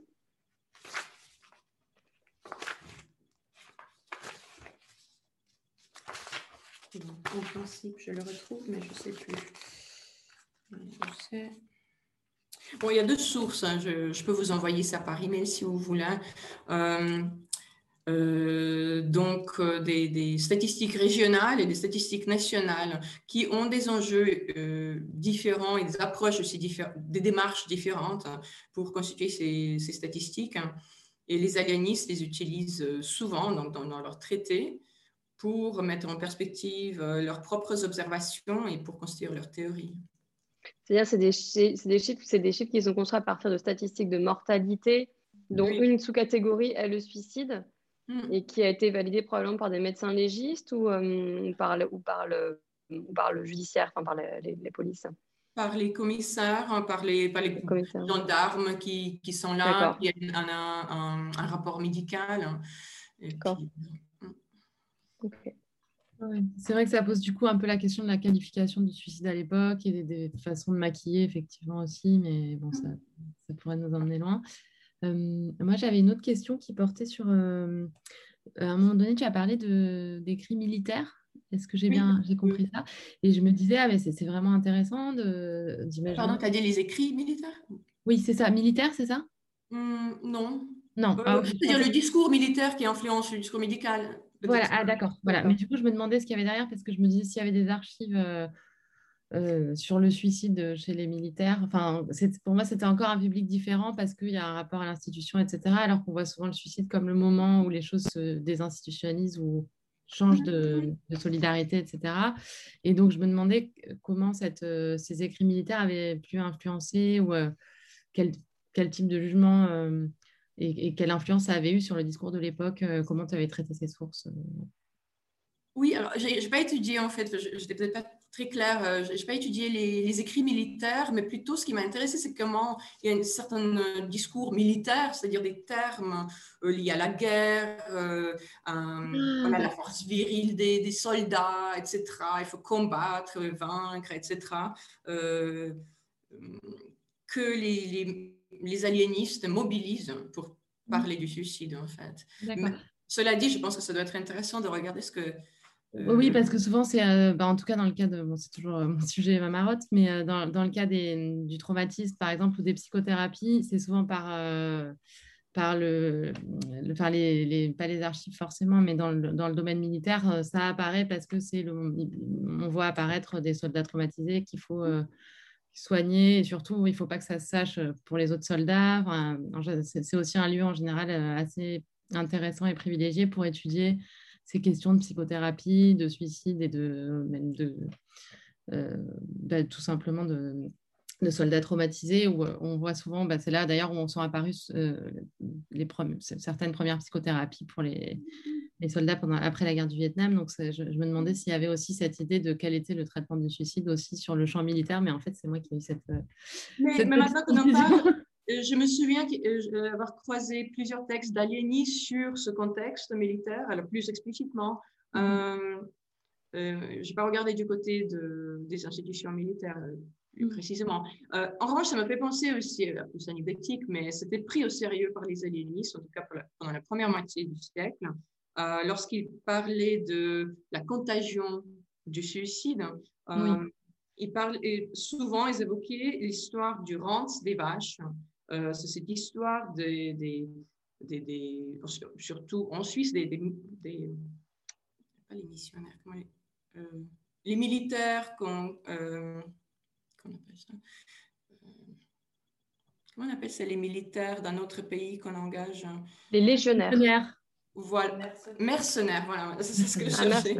Des mercenaires suisses engagés par l'armée française qui euh, ont constaté, paraît-il souvent, euh, que si quelqu'un chantonnait un, un, air, une chanson euh, locale célèbre lorsqu'on montait les vaches en alpage, ça faisait se suicider beaucoup de soldats suisses par nostalgie. Donc il y a ce, lien entre nostalgie, contagion, parce qu'il y en a un qui se suicide, ça, faisait un, effet de contagion.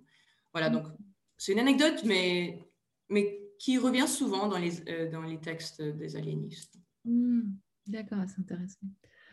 Euh, très bien. Euh, ok, je ne sais pas s'il y a d'autres questions, sinon il est 19h50, donc on peut en prendre deux encore questions. Dans la salle, ne soyez pas timide. Vous pouvez poser des hmm. questions soit dans le chat, soit directement en prenant la parole. Est-ce que toi, Elsa, tu as des questions? Je crois que... Non, j'avais plus d'autres. Euh, moi, j'avais une dernière remarque. C'était, euh, on a beaucoup parlé justement de, cette approche euh, autour de la linguistique en fait et des glissements de sens possibles. Et ça m'a, ça m'a fait penser un peu au travail qu'on essaye de faire, alors pas qu'en France bien sûr, mais aussi dans les pays anglo-saxons, de changement du langage autour du suicide pour euh, en, verbaliser en langage moderne, on appelle ça déstigmatiser justement, c'est-à-dire décrocher en fait euh, le suicide des, euh, des analyses morales, moralisantes en fait. Et par exemple, tu citais l'exemple de To Commit Suicide. Mm-hmm. Et par exemple, en Grande-Bretagne, il y a une grande campagne qui est faite pour dire justement il ne faut plus dire Commit Suicide. en France, il y a un organisme qui s'appelle Papageno qui travaille justement aussi à réfléchir au changement de langage et de pratique autour de la communication euh, des suicides, que ce soit dans le langage courant, mais aussi dans la presse, avec des, formations spécifiques, par exemple pour les journalistes, pour savoir quels, éléments ne pas mettre en avant pour éviter cet effet de contagion. Euh, euh, voilà, donc c'est quelque chose qui, à mon sens, essaye d'être réfléchi. Alors probablement qu'on a aussi euh, on ne peut jamais vraiment totalement se décrocher de ces présupposés de son époque euh, euh, et, de formes de morale en fait qui, persistent, mais sur lesquelles on est, nous-mêmes aveugles parce qu'on est trop contemporain. Mais en tout cas, il y a cet effort de réflexivité qui est en cours. Et, des, des, entrepreneurs, pour reprendre un terme de la sociologie, des entrepreneurs de morale, justement, qui, qui essayent de travailler, de travailler à cela. Est-ce qu'il reste encore des questions? oui. Euh, je trouve intéressant justement cette, euh, alors, entre l'effet euh, Werther qui est dangereux euh, qui pousse le suicide, le rend contagieux, et l'effet Papageno qui est l'inverse. Protecteur. Aujourd'hui, ce qui est intéressant, je trouve, c'est que le langage, la manière de, représenter le suicide, d'en parler, etc., c'est pas toujours néfaste comme euh, finalement jusqu'à il n'y a pas si longtemps, j'ai l'impression. Ah oui, bien sûr, complètement. C'est-à-dire que, euh, par exemple, en, ce qu'on nous apprend en médecine ou en mmh. psychiatrie, c'est que euh, ne pas parler du suicide, c'est quelque chose qui peut être délétère en fait. Mmh. Alors que pendant longtemps, justement, de même qu'on n'annonçait pas un diagnostic de cancer jusqu'en les années 60, euh, on ne devait surtout pas dire, euh, on ne devait surtout pas demander à un patient s'il avait des idées suicidaires. Mmh. Alors que maintenant, c'est un passage obligatoire de tout entretien psychiatrique. Vous voyez, et ça peut être euh, opposé, même d'un point de vue médico-légal, si on laisse sortir un patient sans avoir vérifié qu'il n'ait pas d'idée suicidaire, par exemple, ou quand il vient, quelqu'un vient aux urgences pour un motif psychiatrique, on n'a pas évalué ça, c'est que c'est une faute professionnelle en fait. Donc, et, on se doit de poser la question ouvertement, enfin, on nous apprend à poser les questions ouvertement, et, et c'est clair que si je revois en arrière un peu la façon dont les étudiants en médecine, enfin moi je l'ai appris par rapport à ma socialisation primaire, ou les étudiants en médecine quand ils arrivent, quand ils apprennent ça, on, sent au début la, gêne qu'il y a à parler de ça, euh, le sentiment de ne pas maîtriser euh, le processus de l'interaction en fait quand on met cette question euh, directement au centre de, bah, de l'interaction justement. Donc c'est vrai que c'est un effort culturel à faire en fait quand on, quand on devient médecin d'apprendre à faire ça. Euh, parce que c'est euh, notre culture encore très empreinte justement de tous ces, tabous autour euh, du, suicide. Ok, ben merci beaucoup en tout cas Eva d'avoir participé, d'avoir inauguré ce séminaire sur le suicide. Alors c'est vrai qu'on a fait, on a fait deux séminaires, le, deux séances en octobre. Donc la prochaine c'est lundi, lundi prochain. C'est donc le lundi 11 de 18h à 20h. C'est avec euh, Cyril Lemieux, qui est donc un, sociologue et, qui travaille à l'EHESS. Et il nous présentera du coup la pensée de Durkheim. On suit un fil très basiquement chronologique, hein, notre déroulé. Donc après, justement, les pensées aliénistes du début du 19e, on fait un saut sur Émile Durkheim, donc la fin du 19e siècle, la fondation de la sociologie, avec cet ouvrage qui est euh, fondateur pour la sociologie comme discipline en France et dans le monde, qui s'appelle justement euh, Le suicide et qui propose d'analyser le suicide non plus comme un fait euh, médical, mais comme un fait social, donc une autre grille de lecture. Donc lundi prochain, de 18h à 20h, vous pouvez déjà vous inscrire sur le site de la chaire de philosophie pour pouvoir recevoir le lien en Zoom. Merci beaucoup et puis bonne soirée à tous.